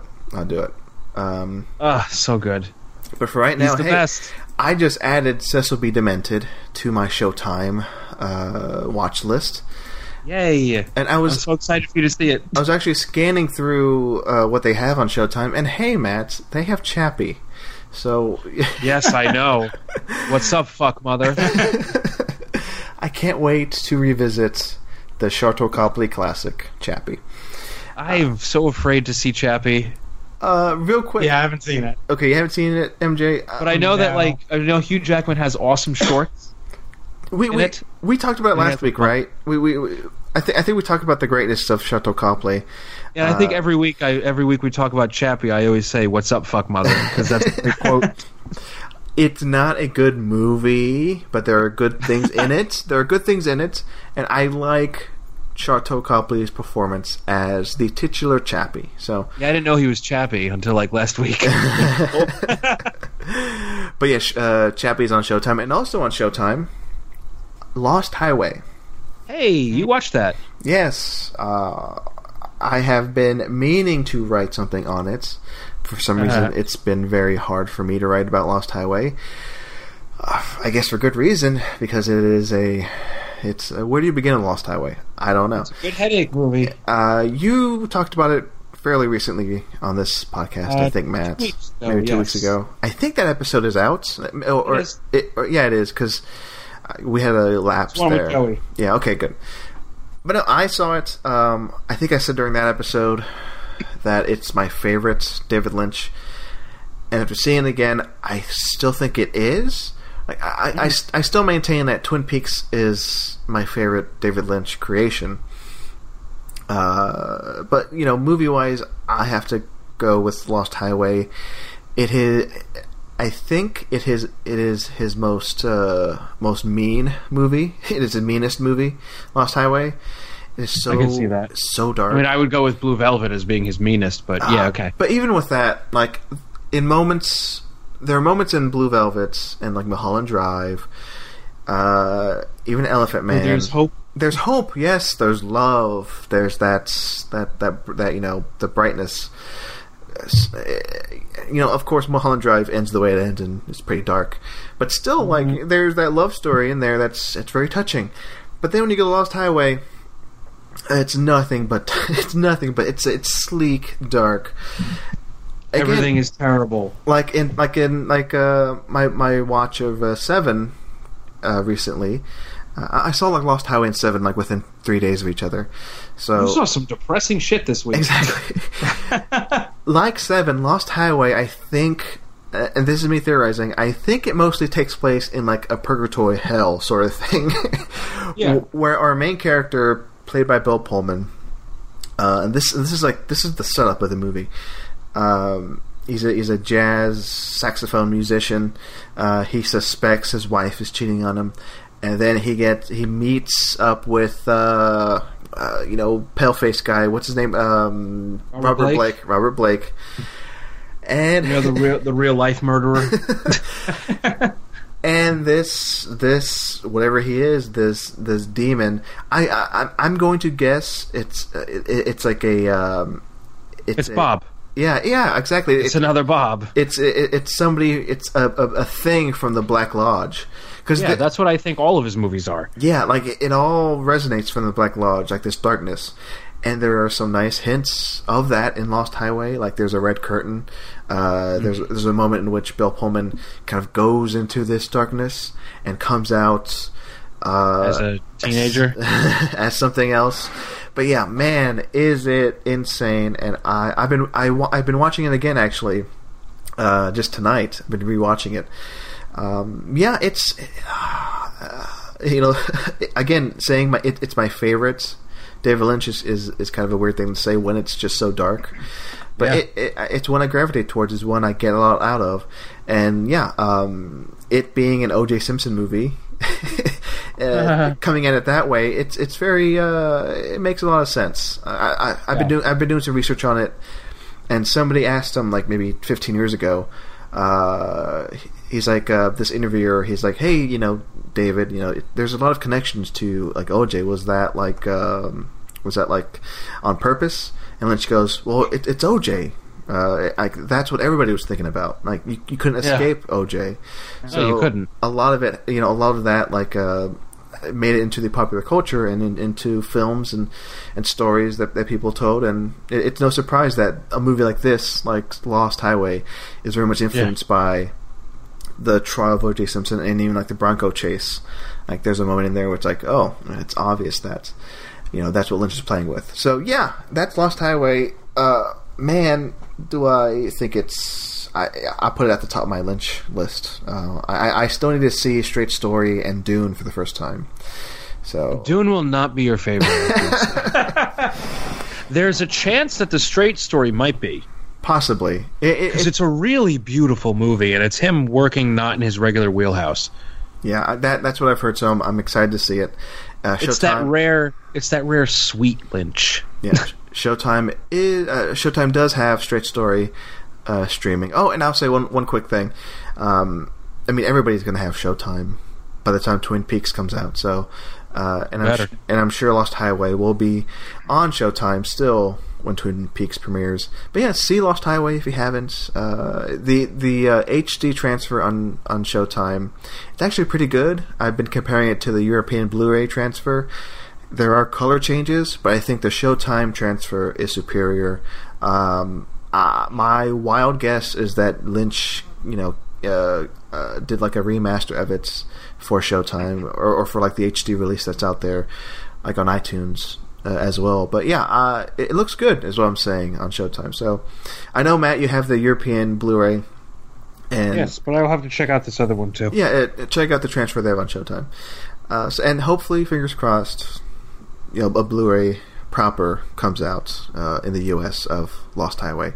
Maybe this year. Who At, knows? at this point, Criterion or otherwise, just give me a Blu-ray, please. You know, please. Uh, MJ, let me ask you: Are you a fan of David Lynch? You know, I was looking at his filmography, and apparently David Lynch's filmography is a huge blind spot in my education because I've Wow. only seen Elephant Man. Oh, that's a Uh, good one. Yeah, it's good. Yeah, it's. I really liked it. um, it's. I think part of it is his movies seem a little intimidating to me um, because I feel like people who are fans of his are diehard fans of his, Mhm. uh, and so it can seem a little overwhelming. Of like, I don't know, what if I don't like this, or you know, I feel like there's maybe a culture around his movies that. I haven't been a part of for a long time, and it's kind of hard to break into. Um, so I guess the question I want to shoot back at you guys is, where should I start? Twin Peaks. Okay. That's what I would say. Matt says Twin Peaks. I'd Or say Mulholland Drive. he'd say that too. I'd say Blue Velvets. The movie I think you should start with is Blue Velvets. Because Twin Peaks, there's a lot to get through in Twin Peaks. Obviously, it's like at It's Yeah. also a TV show, and it's not Yeah. as it has has uh, it's not as heavy Lynch as his films. Yeah, Mm. but I, I said this before, or just a few minutes ago. Yeah, I, I think Twin Peaks is his like uh, the work he does in Twin Peaks is my favorite for sure of his of Lynch. Like what he puts into uh, like the the characters, the imagery, everything. It's my favorite he, work he's done. But to start off, I'd say Blue Velvet because it, it does do like the sort of peek into uh, you know picket fences, American culture, you know uh, uh, American apple pie. Uh, it does that you know perfectly with you know the traditional the hallmark Lynch darkness uh, implanted in there too. So yeah, I think Blue Velvet for me is like a good entry point, and then you know, oh boy, then Mulholland Drive, and then you've seen that you've seen Elephant Man, and then and then you know maybe take a break and then see Eraserhead, and and then you know Lost Highway, and then at the end see Inland Empire. Oh God, oh, because Inland Empire, I, I like it. I mean, Matt, Trip. you like it, but man, it is. I love it, but it's a trip. you do not want to start there. No way. No way. Okay, that's good to know. Way. actually, Yeah, yeah. Okay, good. Yeah. Uh, but yeah, and then fit in Twin Peaks like in the middle, and then of course Fire Walk with Me after Twin Peaks the series. Right. So, Right. um, is uh, Wild at Heart is that the one that's kind of his Wizard of Oz? oh Yes. yeah, Wild at Heart, of course. Yeah, like that one you could see like kind of towards the beginning if you want to do like a Lynch retrospective because yeah, it's uh. It, it is. It, it, it's a nice love story. Uh, I love. Um, I love Laura Dern and Nick Cage together. Like they're Yes. like hot. Yeah. And, they're hot and sexy. Um, but yeah, it, again, it turns like really weird. I don't know what to think of the ending. Still, it's which uh, it's pretty much me and a lot of Lynch. Anyway, but yeah. So, I mean, Matt wants you to dive into all of Twin Peaks, but but I'd say take it easy. Go Blue Velvet and and, and go from there. But yeah, Okay. uh, I'm sorry that us Lynch fans are so like I, I have to agree. Like there's like a culture around uh, Lynch and especially Twin Peaks that is hard to you know break into. Get into Yeah, yeah. Yeah. yeah. I mean, I'm, I'm currently looking at a how how big is this book? This book that came out last year, The Secret History of Twin Peaks. It's on my desk that I need to read. It's like uh, 400 pages Oh my gosh. like Twin Peaks. You know, you know, it's basically like a Easter egg of a book. And yeah, this culture is insane that, that Twin Peaks has developed. It's you know a huge reason why the new series is going to be as big as, as as it is, as I hope it'll be, as I predict it'll be, because Yeah. uh, it's Well, they are marketing the shit out of it. speaking of marketing. are you are you upset, Matt? Real quick, that they haven't released a trailer yet for the new Twin Peaks? Uh, they've actually released like two or three, and they've been playing on on a regular basis, kind of like other things. Have had trailers for like you know a year. Uh, this is again us. We're, we're, we're like not subtweeting, but we're sub Podcasting. sub pod, Sub we're sub podcasting. Uh, and with that, I think it's time for a second break. Um, yes. uh, so let's take a second break. Folks listening, enjoy this little musical interlude as Matt goes and and go. He pees in a pot or something, whatever he likes to do. we'll be back.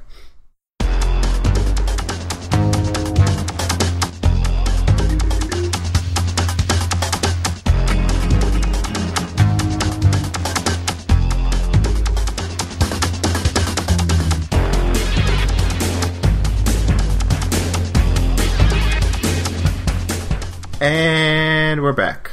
Um, hey, hope you enjoyed that break.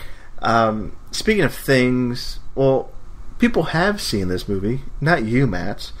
Uh, No, you I haven't. You haven't seen this. You should see it though. Brick. Yeah. Uh, yeah, I watched Brick. yeah, talk about Brick, MJ, because not enough people talk about Brick, and I'm sure more people will because uh, I, I hear this director is doing big things. So, yeah, doing, I don't know he's what doing his the biggest project thing. Probably the biggest thing, yeah. So more people Yeah. will see Brick, but MJ, you're ahead of the curve. Uh, you, I mean, you saw Brick. What what'd you think of Brick? Yeah, uh, so this is like my third time through it. Um, it was actually so my wife works at a library, and the first Thursday of every month they do uh, movies at the library, and the last few months have been uh, kind of noir theme. That's been the theme for them, and they wanted to show Brick, but then they found out it was rated R, so they weren't sure if they could show it, you know, in a library where there's kids. And I was like, I really don't think there's anything in that movie that justifies an R rating. Um, but I will watch it uh, because that's just the kind of guy I am. Also, I would love to watch Brick again.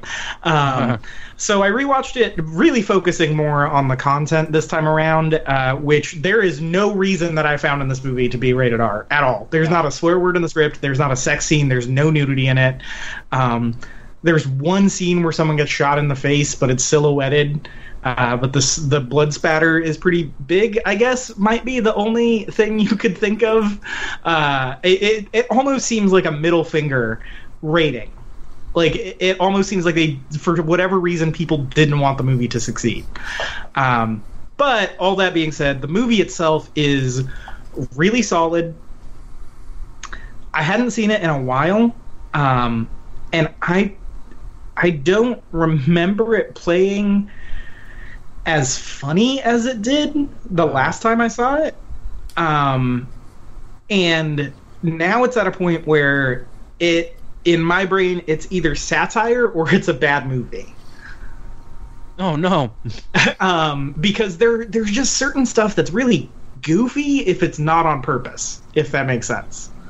Um, and so I like it was it was weird. I still liked the movie because I think Rian Johnson's a smart guy and I think he knows what he's doing. And I think even though it's a first film, um, I think he still had a good grasp on what he wanted to accomplish. So I think he was trying to kind of screw around with those private detective tropes in a high school setting, but like there's a scene where he basically treats his vice principal as the chief of police who's you know he's kind of working outside the system. Yeah. and uh, you know i don't answer to you. You're part of the system or whatever. And like it plays really really funny. And i think it's supposed to but i can't be sure. Um, but I, the performances all around are great.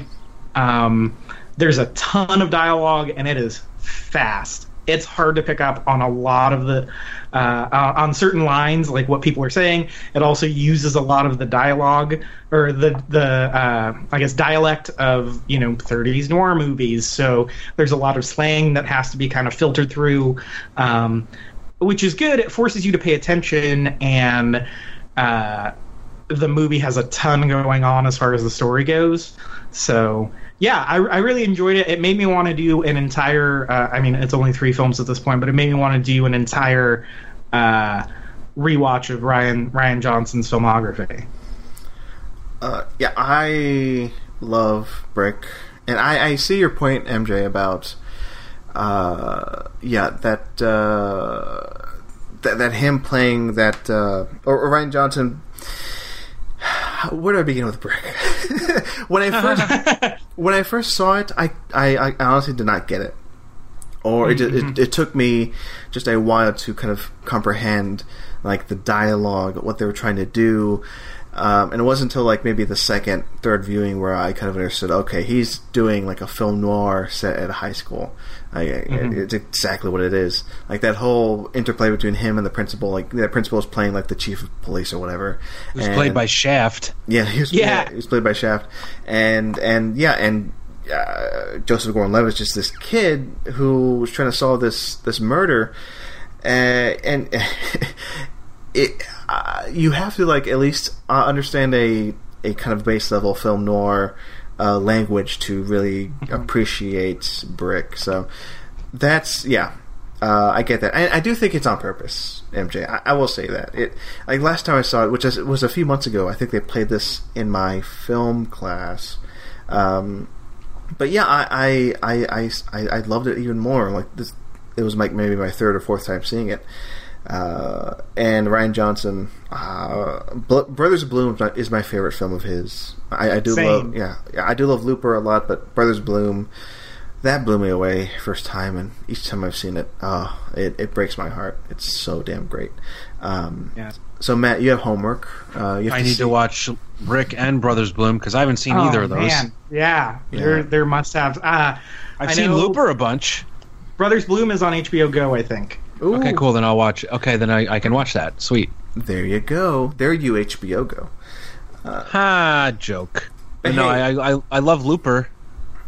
Looper's great. It Yeah, is. it's good. That's really good. Yeah. It, it continues that long tradition of you know Paul Dano getting the shit beat out of him, and in this case, you know, dissolving in front of your eyes. He's pretty good so at that. punchable.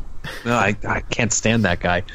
Uh, it's like him and Josh Gad for most punchable person. I don't know. Which, I mean, no, I, I mean, I love I love Paul uh, Paul Dano, but I mean, he's a great actor. But oh no, he has the that roles face. the roles he chooses make me want to hurt him.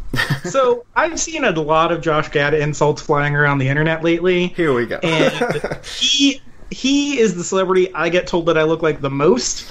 So that's not great for my self confidence. I apologize, MJ. I, you, you, your picture is actually on the Skype thing, so I'm looking at you. Well, not I mean at your picture, not you directly. Yeah, there's, yeah. No, there's no hidden camera of me, of me watching you. Um, or is there? I There will say it seems there is no hidden camera. I've a, seen The Circle. I know what's happening. You have not seen the circle. No, I'm just fucking with you. I've Okay. never seen that movie. Good. Um, I cannot handle Tom Hanks as a villain. I will not. like you, okay, you MJ seem like a good person. You do. and I just okay, looking at your picture here, and then there's a still no, there's a promotional photo of Josh Gad in his Murder on the Orient Express attire, and I've never wanted to punch my computer screen more. Uh, I just don't know what it is about the guy. Uh, he's just he's is his voice. He's just he's overplaying things. He just wants attention, affection. I don't know what. I don't know what. Uh, but no, MJ. I am not here for this. you do not have. You seem like a. You seem like a lovable person, MJ. So That's good. okay, good. But uh, sorry, Matt. We can move on. You know, uh, you, you may want to burn me alive. That's a transition. like transition. Cropsy the like Cropsy the groundskeeper. the burning. The you burning. You went to are, are these next two movies of yours? Do they take place at summer camp or like a, They do. They do. So you, you're going for a theme here, aren't you? I went to camp. It was fun. Talk about camp. Uh, I'll talk all about summer camp. Okay, um, I watched uh, The Burning from 1981. It was directed by uh, Tom Maylam, but he's not the famous person for this. Um, this was one of the first things that was ever written by the Weinsteins. wow. This is. Yep, this was like their first thing that they did, and uh, it's a really cool slasher. Basically, has everything you would want from an '80s slasher. Uh, it's got slow motion of you know girls running with no bra, and that's you know that's a fun thing. I mean, look at the Weinstein's. Um, but yeah, no, this it's a fun movie. Uh, Jason Alexander's in it playing the jock, and that's kind of weird. because you know he used to be you know thin and had a bunch of hair. Uh, Holly Hunter shows up for like two seconds. Like a lot of people got their starts with this thing, and it's awesome. Uh, Tom Savini did the gore effects for it. It it looks really good. yeah. It's it's got some really great like cinematography uh, for the genre, and uh, it's one of those movies where like I was 45 minutes into this thing, and I was like, "There's been maybe two kills. What what is happening?" And then the killer shows up and murders six people in the span of 30 seconds, and it's the most glorious thing I've seen in a slasher movie in a long time. He just butchers everyone, and the movie kind of looks at you and like, "Yeah, that's what you wanted, right? All right, let's go." this movie is uh it's a hoot i loved it i love the burning i can't wait to pick up the uh, scream factory blu-ray which has been sitting in my amazon cart for years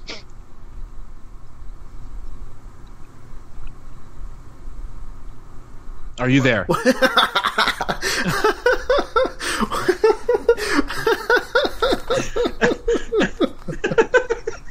What just happened? I don't know what just happened. You just there's just a silence there, and I was like, I wonder how long this is going to go on before somebody says anything, which is not something that a co-host of a show should do. Um, yeah, I was waiting for some. I was, I was done with my speech, and then no one said anything else. um, let's backtrack. Um, so I've never seen this movie, but okay, It's good. the the burning. Uh, is, uh, did you see this on uh, uh for via the uh, Shout Scream Factory release? I did not. No, because I, I I've seen the cover of it like so so often because because isn't it Scream Factory release? Am I am I wrong? Yes, yeah. yes, it is. Like uh, and for years it seems like, but I I, I do need to see it. It's the cover with the melting face. Yeah, right? yeah, yeah, yeah, Yeah, yeah. yeah. I got to pick it up. Um, it's great. Uh, this movie is terrific. I love it. It's a lot of fun. yeah. Uh, It was one of my uh, slasher blind spots for a long time, and I feel like it's one that I'm going to be revisiting quite a lot. but let's quickly go to your next summer camp movie, which is one I have seen.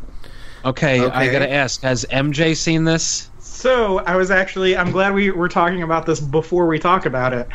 I have not seen it, and I somehow remain unspoiled on it. Oh boy. Okay, then I will just say that this movie's fucking great because, much like you, I went into this unspoiled. Um, I don't, I don't know what else to say about Sleepaway Camp other than it's really terrific and it has some of the best dialogue ever. Didn't it just get added to some streaming service? I it, it might be on it might be on Shudder. Oh, okay. Yeah. Uh, but uh, the writer for the Talk Film Society, uh, Dan, uh, actually posted the screen cap of uh, my favorite exchange in this movie, uh, where they're playing softball, and the one guy goes, "Eat shit and die, Ricky," and then Ricky goes back, "Eat shit and live, Bill." it is great.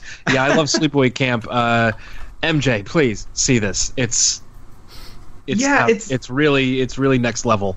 It's one of those ones where I I need to get down to LA when they're showing it and and go see it with an audience. Oh, is yeah. like that's that's Yeah. the main reason I have been avoiding it. I want to see it in a theater with a bunch of people. Oh, that would be. I I can't even imagine how much of a. They're, they're actually showing not not the first one, but I think they're showing the second, the sequel at the Drafthouse this month. So That's cool. Yeah, I I actually spent a day uh, last year. I sat down and watched the first three because there there are like four or five, aren't there? I don't know. So, some some something like that. crazy number of sleepaway camps. Yeah, that's insane. But the, the the first three are all pretty solid, you know, '80s, early '90s slasher movies. Uh, and yeah, I knew about the ending of Sleepaway Camp, uh, the original. Uh, I heard the "How did this get made?" episode. Uh, I, I I I YouTubed the ending just to see it, just to. but yeah, I'm happy that MJ, you're not spoiled. You have no idea, and Matt, I'm proud of you that you did not. You weren't. You weren't spoiled either. yeah, crazy, right? It is. I'm not even gonna say it. It's it's it's it's great. it's bonkers. But yeah, but but but I will say yeah, the other two are worth watching as well. Um, I think the third one is on Shudder. I think that I saw the second one through Amazon Prime, uh, something crazy like that. But yeah, if you have Shudder, I hope that's still on there. The first one at least, and then you know see the sequels when you can. Um, so that was Sleepaway Camp. Um, yeah, uh, I mean you're gonna see the sequels, aren't you, Matt? You have to. Of course, Yeah, please do. of course. Yeah, um, not not as uh, not as great as the first one, uh, but they're still you know worth watching. I mean, very few things top that ending. You know, I'll leave No. it. I'll leave it at that. Uh, speaking of endings, uh, man, was I in tears by the end of the ending uh, of the finale of Big Little Lies. Ooh, Uh, so we don't normally talk TV on this on this podcast. but guess what? We're going to be doing that for a little bit here and there. But it's not TV.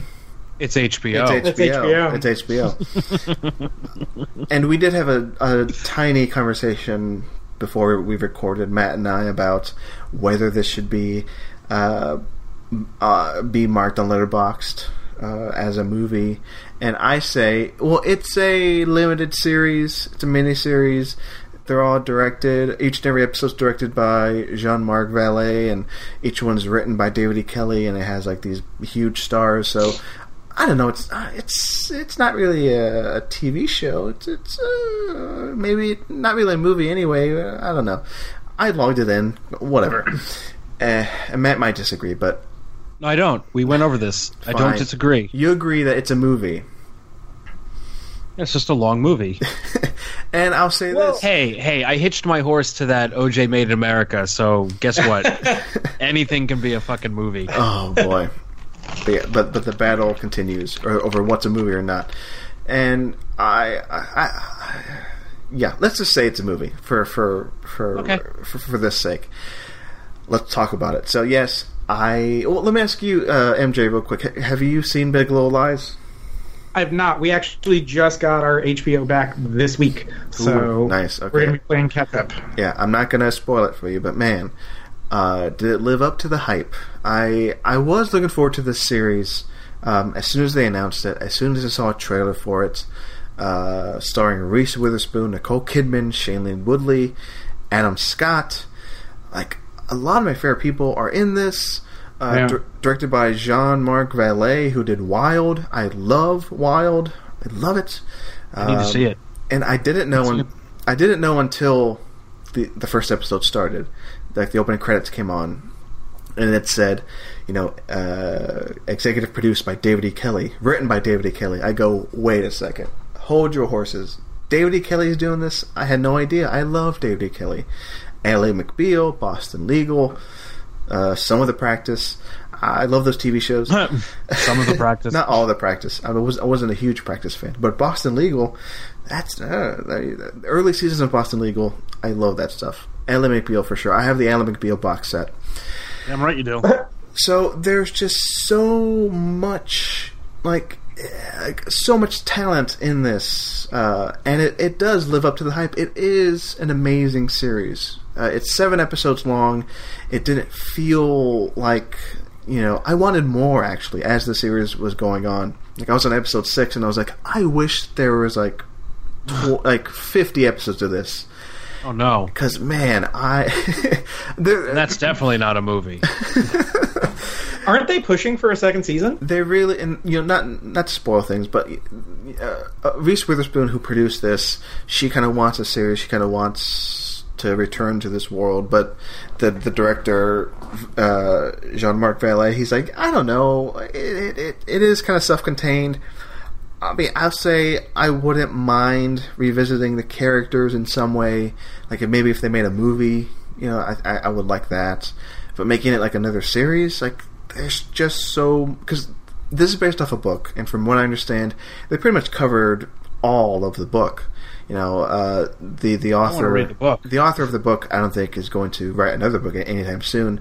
But she she Yeah. has said that um, you know she might come up with like some ideas for a second series if there is one.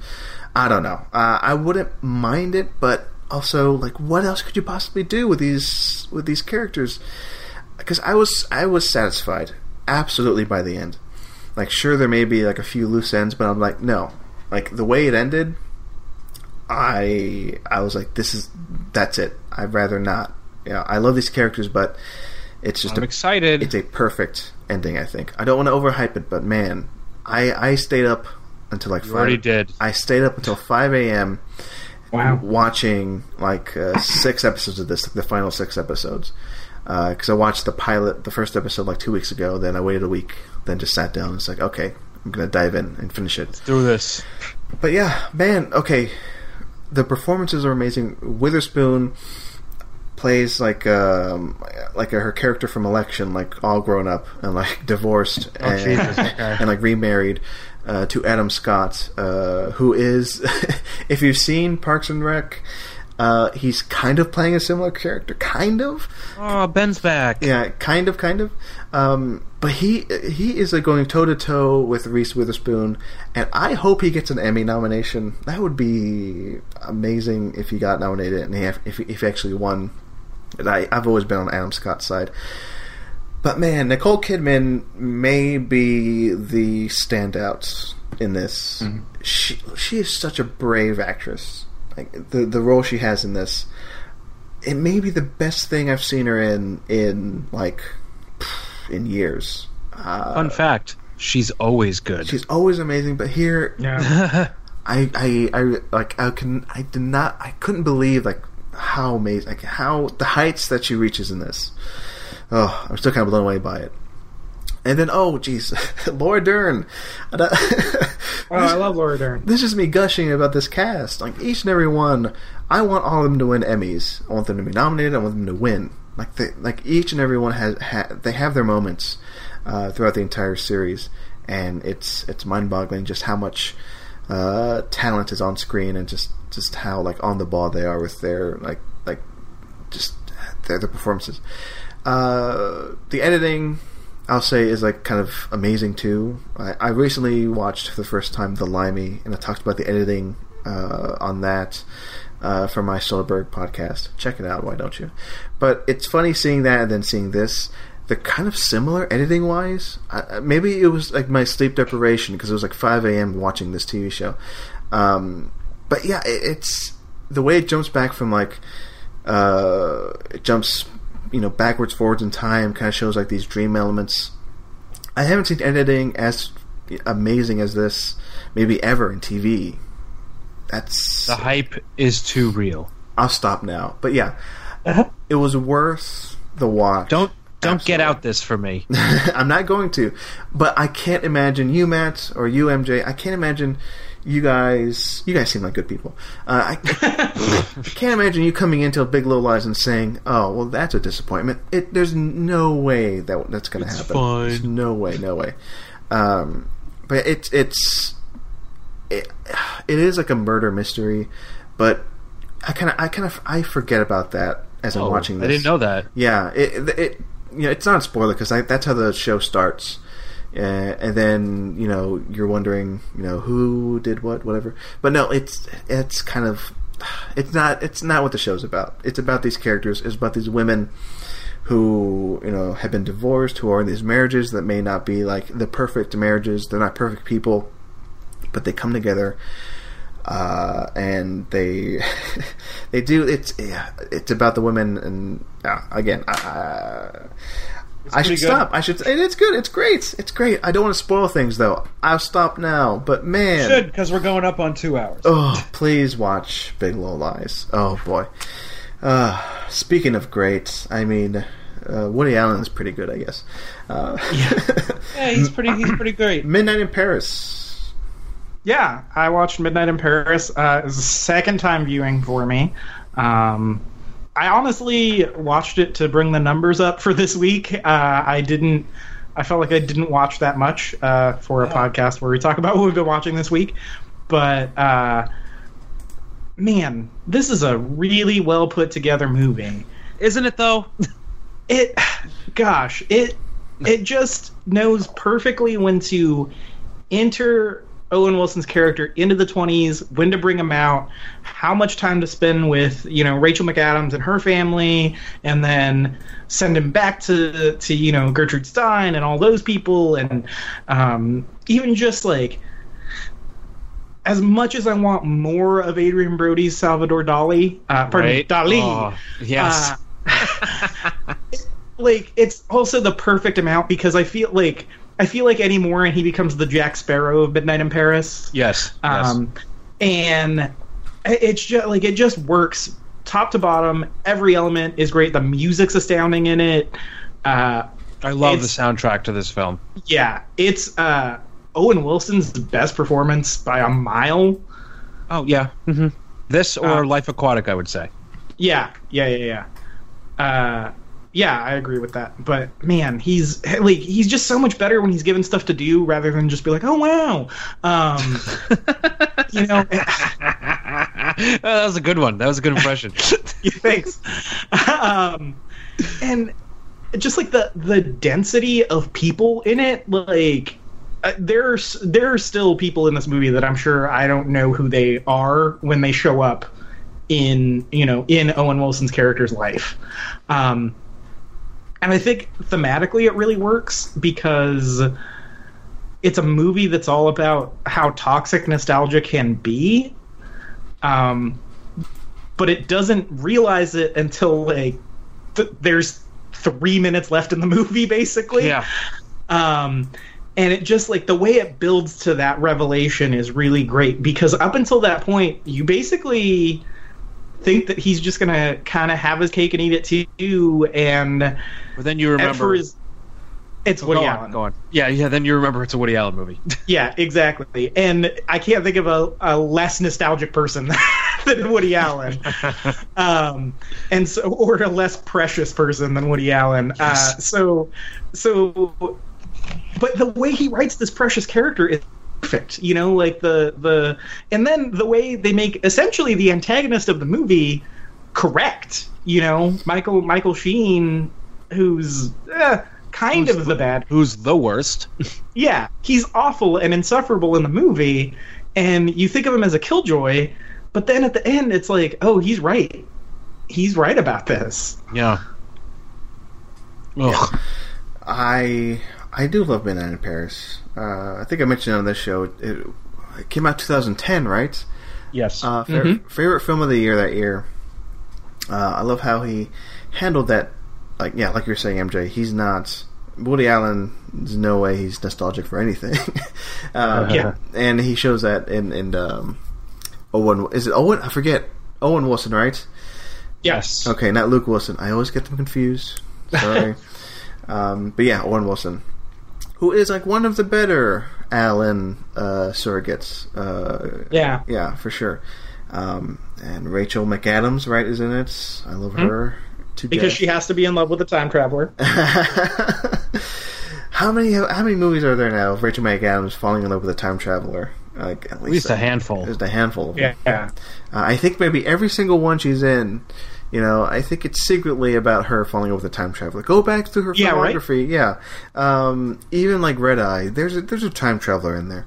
Um, but yeah, Midnight in Paris. Oh boy, I I, I, I, I I do love it. It's good. I mean, Matt. I mean, when are you going to go back to your Woody Allen marathon, Matt? Um, probably soon because I'll be watching the rest of his movies leading up to his new film when it comes Ah, out. Okay. Um, I can't wait for Wonder Wheel. that's what it's called, Wonder Wheel. yes, yes. Who's in It's there? with him, him and Kate. It's got Kate Winslet and Justin Timberlake. oh, okay. Oh, oh, indeed. I'm I'm on board already. Yeah.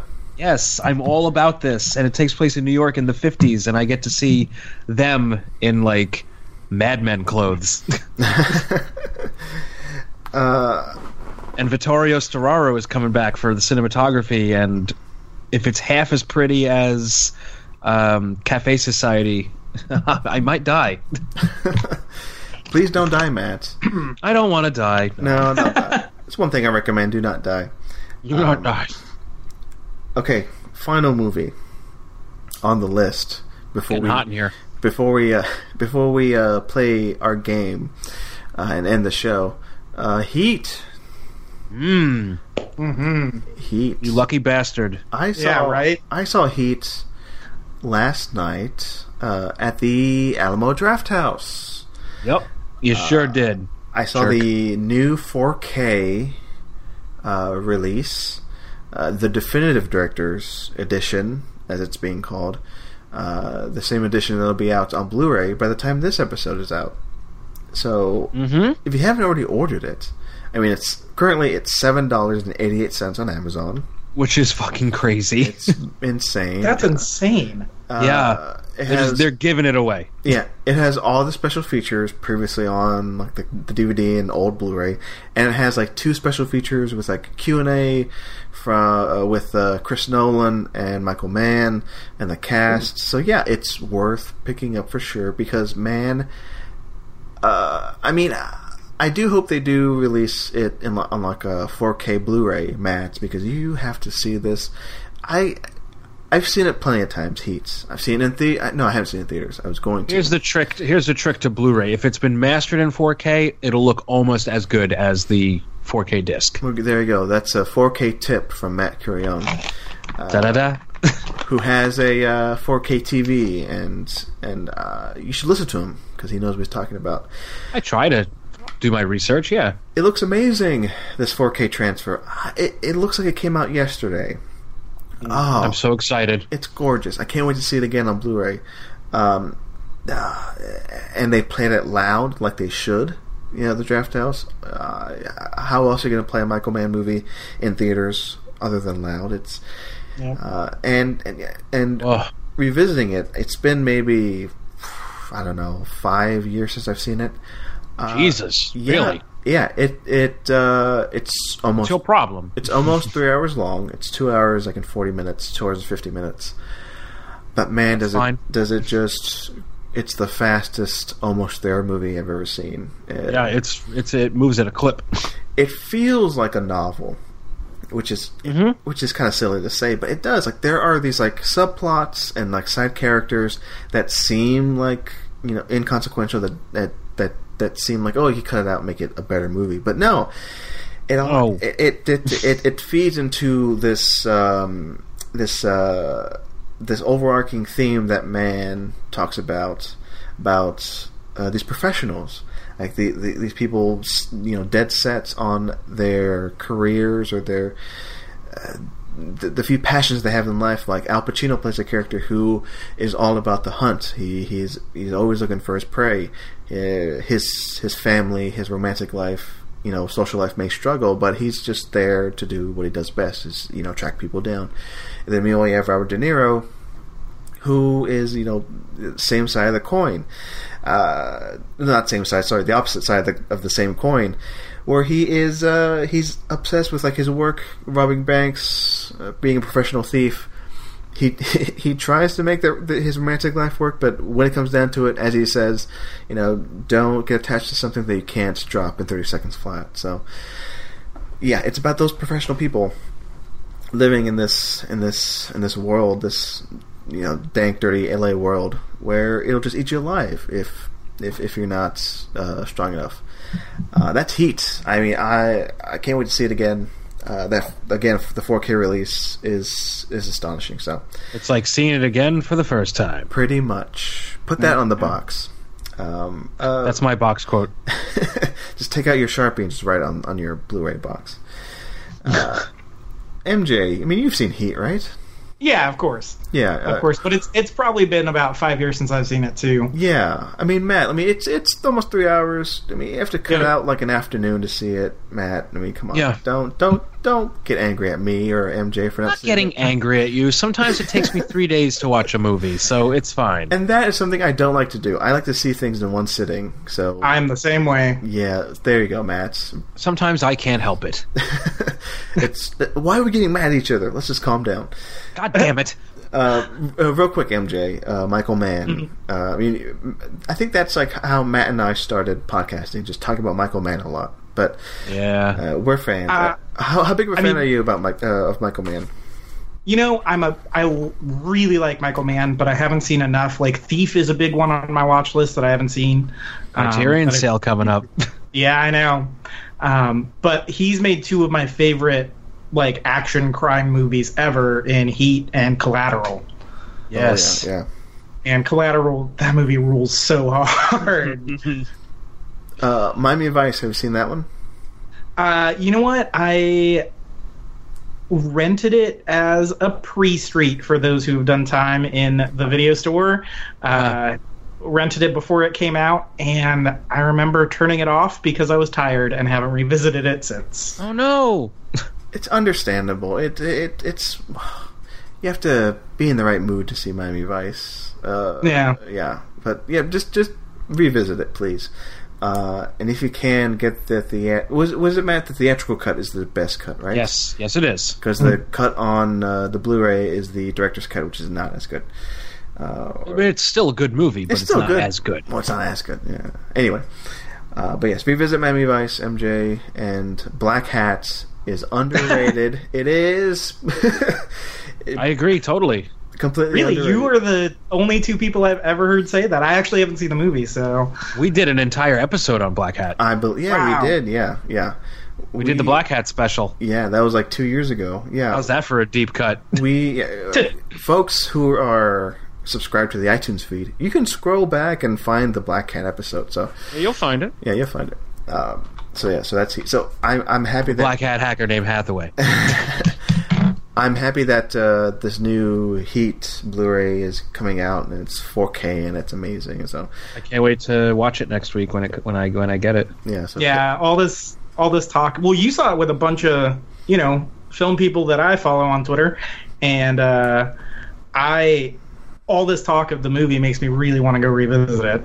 Oh yes, uh, and pick up that Blu-ray. Uh, Like we said, it's like eight bucks on Amazon right now. Yeah, seven dollars and eighty-eight.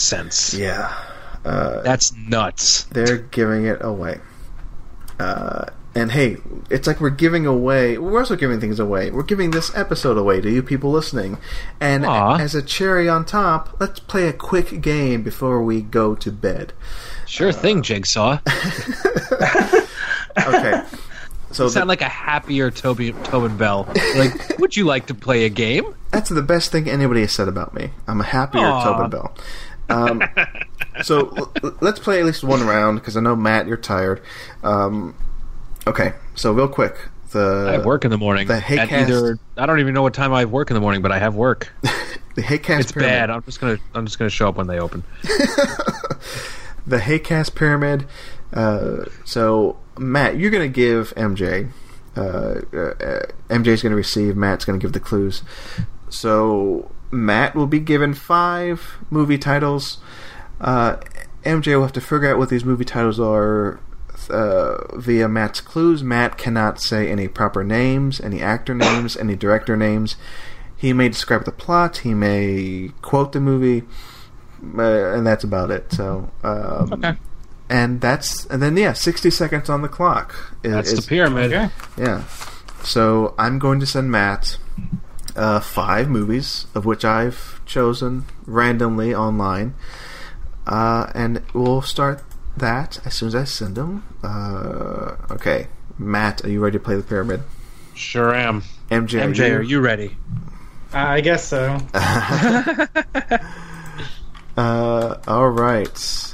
All right. So let me quickly. All right.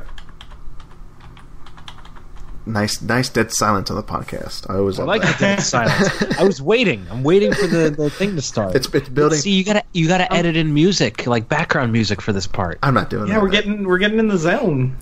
Sounds like too much work. Okay, here we go. here we go. Three, two, Go. one, and go. Okay, uh, this wizard kid, he goes to uh, jail. Uh, Harry Potter and the Prisoner of Azkaban. Okay, uh, Yeah. she she dances and she she becomes a bird. There's Oh ballet gosh. involved. Oh, uh, Black Swan. Okay. Um. The uh the the oh my god. Uh, white guy goes to China, tries to save them with arrows, and there's dragons. Uh, And Great it's- Wall. Okay, Yeah. cool.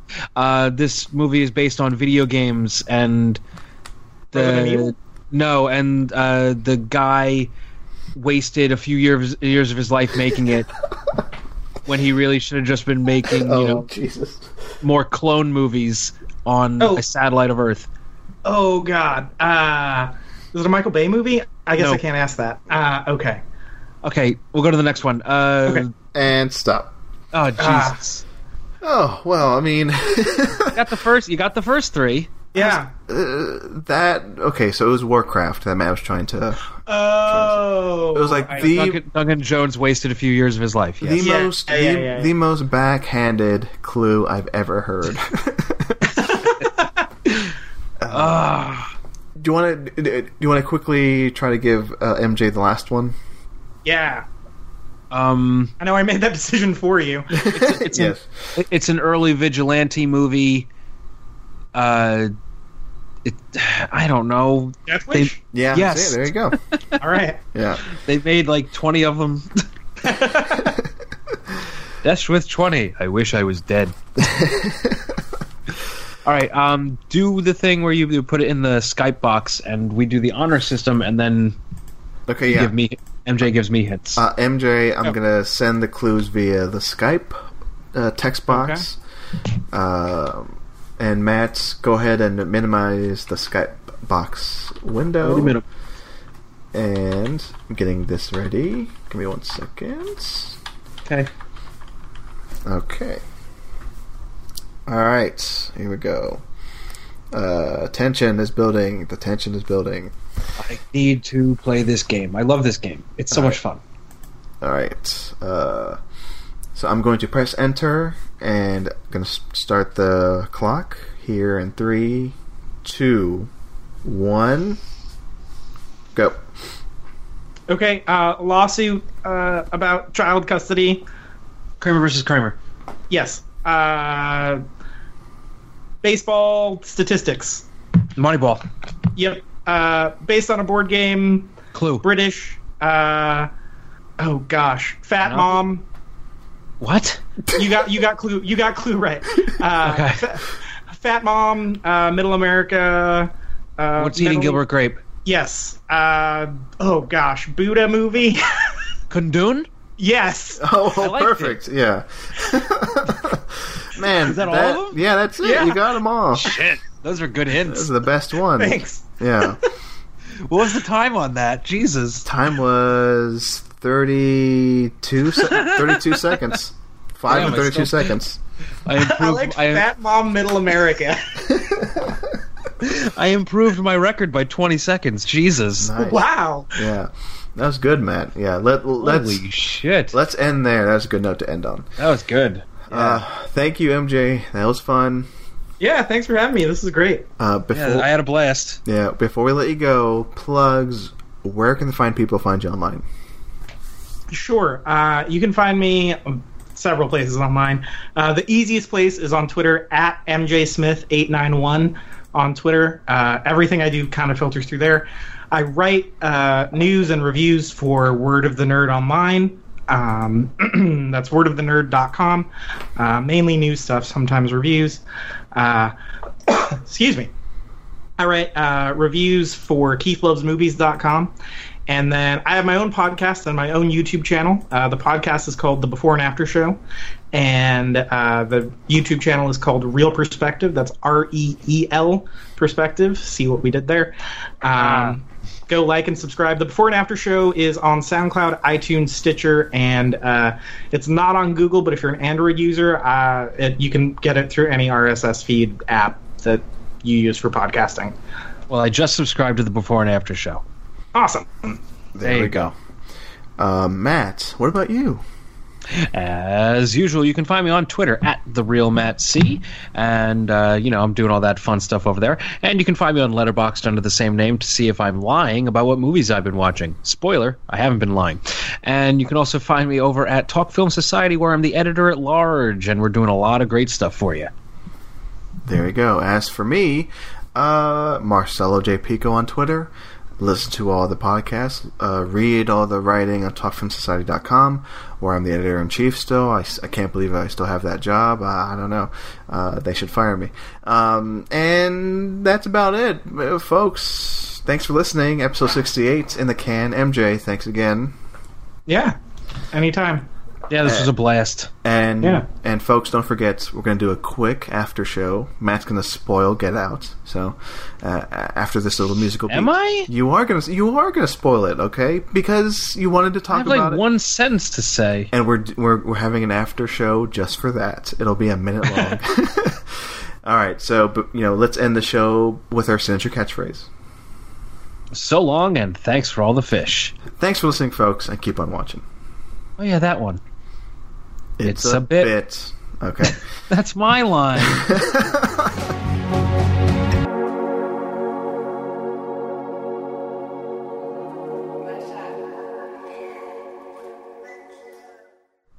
okay. Welcome to the after show, folks. Matt, uh, MJ is here. Hello, MJ. Hello. Uh, Matt is gonna spoil Get Out. Um, Am I? You. what is it? What is it? What, what is it that you wanted to say on the show that you were dying to say, but you were afraid to spoil for people?